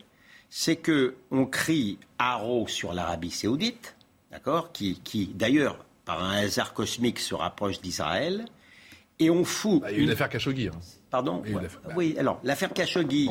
Non, mais vous tombez bien. L'affaire Khashoggi, c'est un journaliste qui est massacré, sans doute sur ordre de. Il se trouve qu'en Iran, je, non mais mon, mon propos tout de suite, c'est d'opposer la paix royale, si j'ose dire, qu'on fout aux, aux ayatollahs avec la focalisation par rapport à l'Arabie Saoudite et je ne vous parle et je ne vous parle pas de l'État d'Israël. Il faut qu'on se focalise sur l'Iran. Non mais non mais c'est pas ça. Il existe, pardon. le but, le but de la visite, l'un des buts de la visite de Biden, la rencontre avec les Israéliens, la rencontre avec l'Arabie Saoudite, c'est de tenter d'empêcher l'Iran d'avoir la bombe atomique et l'Iran c'est pas rien, c'est un pays qui proclame sa volonté de détruire une des nations qui, appartient à l'Organisation des Nations Unies, Israël pour pas la citer. Or, tout mon propos, c'est de vous dire que, curieusement, un pays à qui euh, qu'on qui, qui jouit d'une impunité médiatique invraisemblable, y compris en matière de meurtre de journalistes, c'est l'Iran. Je vous signale à tout hasard, dernier exemple en date, le, grand, le plus grand cinéaste euh, euh, iranien, Jafar Panahi, qui, a été palmé partout, il a été arrêté il y a une semaine, une semaine en, Iran. Il n'y a rien dans les journaux soi-disant progressistes. Il n'y a rien sur, sur, son arrestation. Les grands artistes, les artistes généreux, formidables, qui ont le cœur sur la main, les cinéastes ne disent pas un mot sur lui parce que c'est l'Iran. Je vous fiche mon billet que ça serait un autre pays, ça ne se passerait pas ainsi. Je, vous avoue que je ne voudrais pas que vous me preniez, que vous me taxiez de paranoïa, mais la seule explication que j'arrive à donner à cette absence totale d'esprit critique, pardon de le dire, mais un pays qui déteste à ce point Israël ne peut pas être totalement mauvais dans l'esprit de certains médias. Je n'ai pas d'autre explication en stock. Ce vol, euh, pour ne pas dire euh, inédit, historique entre Tel Aviv et Jeddah, dans quelle mesure c'est symbolique? Est-ce que c'est un pas de plus justement vers la normalisation entre Israël et l'Arabie Saoudite? il y, a, plusieurs sujets, si vous me permettez. Hein. D'abord, il y a effectivement en ce moment une discussion très serrée, très difficile, pour une raison très simple. c'est que les accords que nous avions passés n'ont pas été respectés par l'Iran et que l'Iran, maintenant, l'agence internationale l'a reconnu, a fait semblant de respecter ces accords et a continué. Et tous les inspecteurs sont formels. L'Iran est à quelques semaines, au maximum quelques mois, d'être en capacité d'avoir la bombe atomique, c'est-à-dire une bombe atomique qui va être présentée comme civile, mais qui inévitablement peut devenir une bombe atomique militaire. Et l'Iran, c'est pas rien dans la région je vous signale. Euh, c'est pas rien, y compris sur les événements qui se passent en ce moment même en, Syrie. Voilà. Euh, et, ce que l'Iran fait au Liban. Parce que le Hezbollah au Liban euh, met ce pays dans une situation très difficile. Donc l'Iran, c'est. Là, on est dans une discussion très compliquée. Et il faut essayer de discuter avec tout le monde pour éviter. Pourquoi je vous explique très simplement les choses C'est qu'à un moment donné ou à un autre, il y a un pays qui va prendre ses responsabilités. Et après, toute la communauté internationale viendra la main sur le cœur en disant c'est pas bien, etc.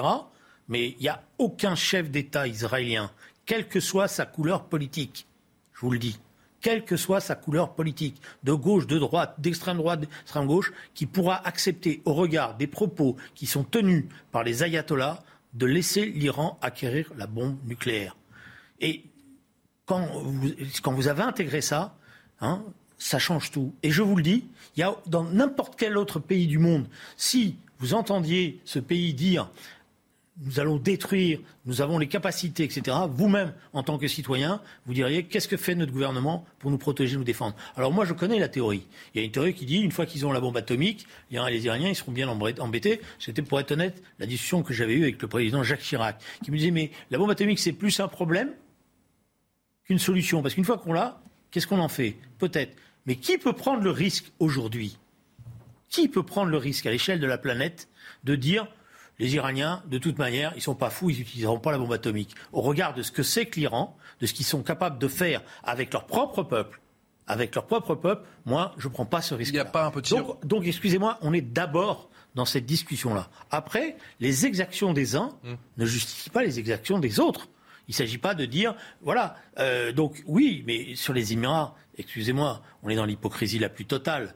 Hein euh, je, veux dire, si vous voulez qu'on discute de la situation du Qatar, et de la situation du Qatar en France, par exemple, moi j'attends toujours qu'il y ait une commission d'enquête parlementaire sur les investissements du Qatar et ce qu'ils font. Le Qatar, c'est, il est très bien quand il investi au Paris, Paris Saint-Germain et qui permet d'accueillir. Donc là, à partir de là, il s'est acheté une conduite. Alors l'Arabie Saoudite, donc moi je dis, il n'y en a pas un qui sauve l'autre. Hum. Hein, je veux dire, hein. l'émir de Bahreïn et la manière dont il s'est comporté, etc. Et tout. Donc les exactions des, des uns n'excusent pas les exactions des autres. Mais ne confondons pas les problèmes. Voilà. La poignée de main qui était attendue donc effectivement entre Joe Biden, Joe Biden peut-être un petit retard à l'image parce qu'on a vu Anthony Blinken plusieurs fois dans la région, et cette poignée de main furtive avec euh, Mohamed Ben Salman, euh, MBS. On parlait du Qatar. Quel est le rôle du, Qatar dans tout ça?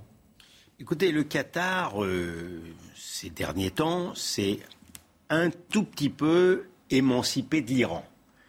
Euh, ceci, ceci, ceci faisant, il, et notamment parce que euh, il est aussi, il, entend être extrêmement décoratif lorsqu'il y aura euh, la coupe qu'il a achetée. Hein, Julien Drey faisait allusion à la corruption. Le mondial de foot. Je, je, je, je, constate également qu'on n'en parle pas énormément. Cela étant, oui, la position du Qatar est un peu moins extrême qu'il y a encore un ou deux ans. Euh, enfin, il y a encore beaucoup de progrès à faire, y compris d'ailleurs sur les droits de l'homme.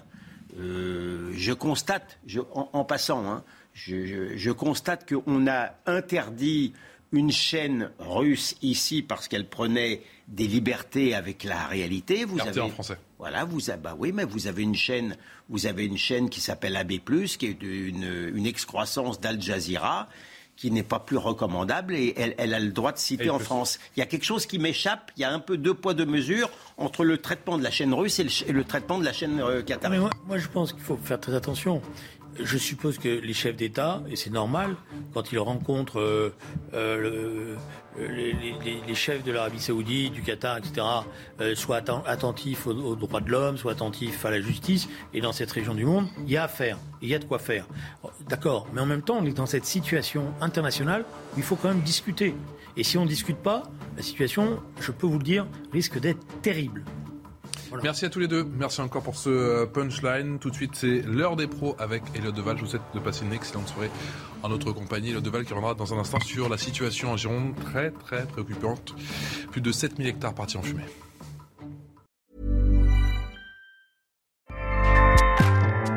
ACAST powers the world's best podcasts. Here's a show that we recommend. Are you a reality TV junkie? Do you ever think, dang, I wish I had someone to talk to about all the trash TV that I watch? Well, look no further, garbage lover, because Reality Gaze is a podcast for you. Hello, I'm Maddie. And I'm Poodle, and we're the Reality Gaze. We talk about all your favorite unscripted shows like The Golden Bachelor, Love is Blind, and TLC's big, messy behemoth, 90 Day Fiancé. And if you're driving to work, folding laundry, or just pretending to listen to your husband talk about sports, just put on the pod, and you've instantly got two gay besties spilling all the tea and reading these people for filth. So come at us, y'all. Find Reality Gaze wherever you listen to podcasts.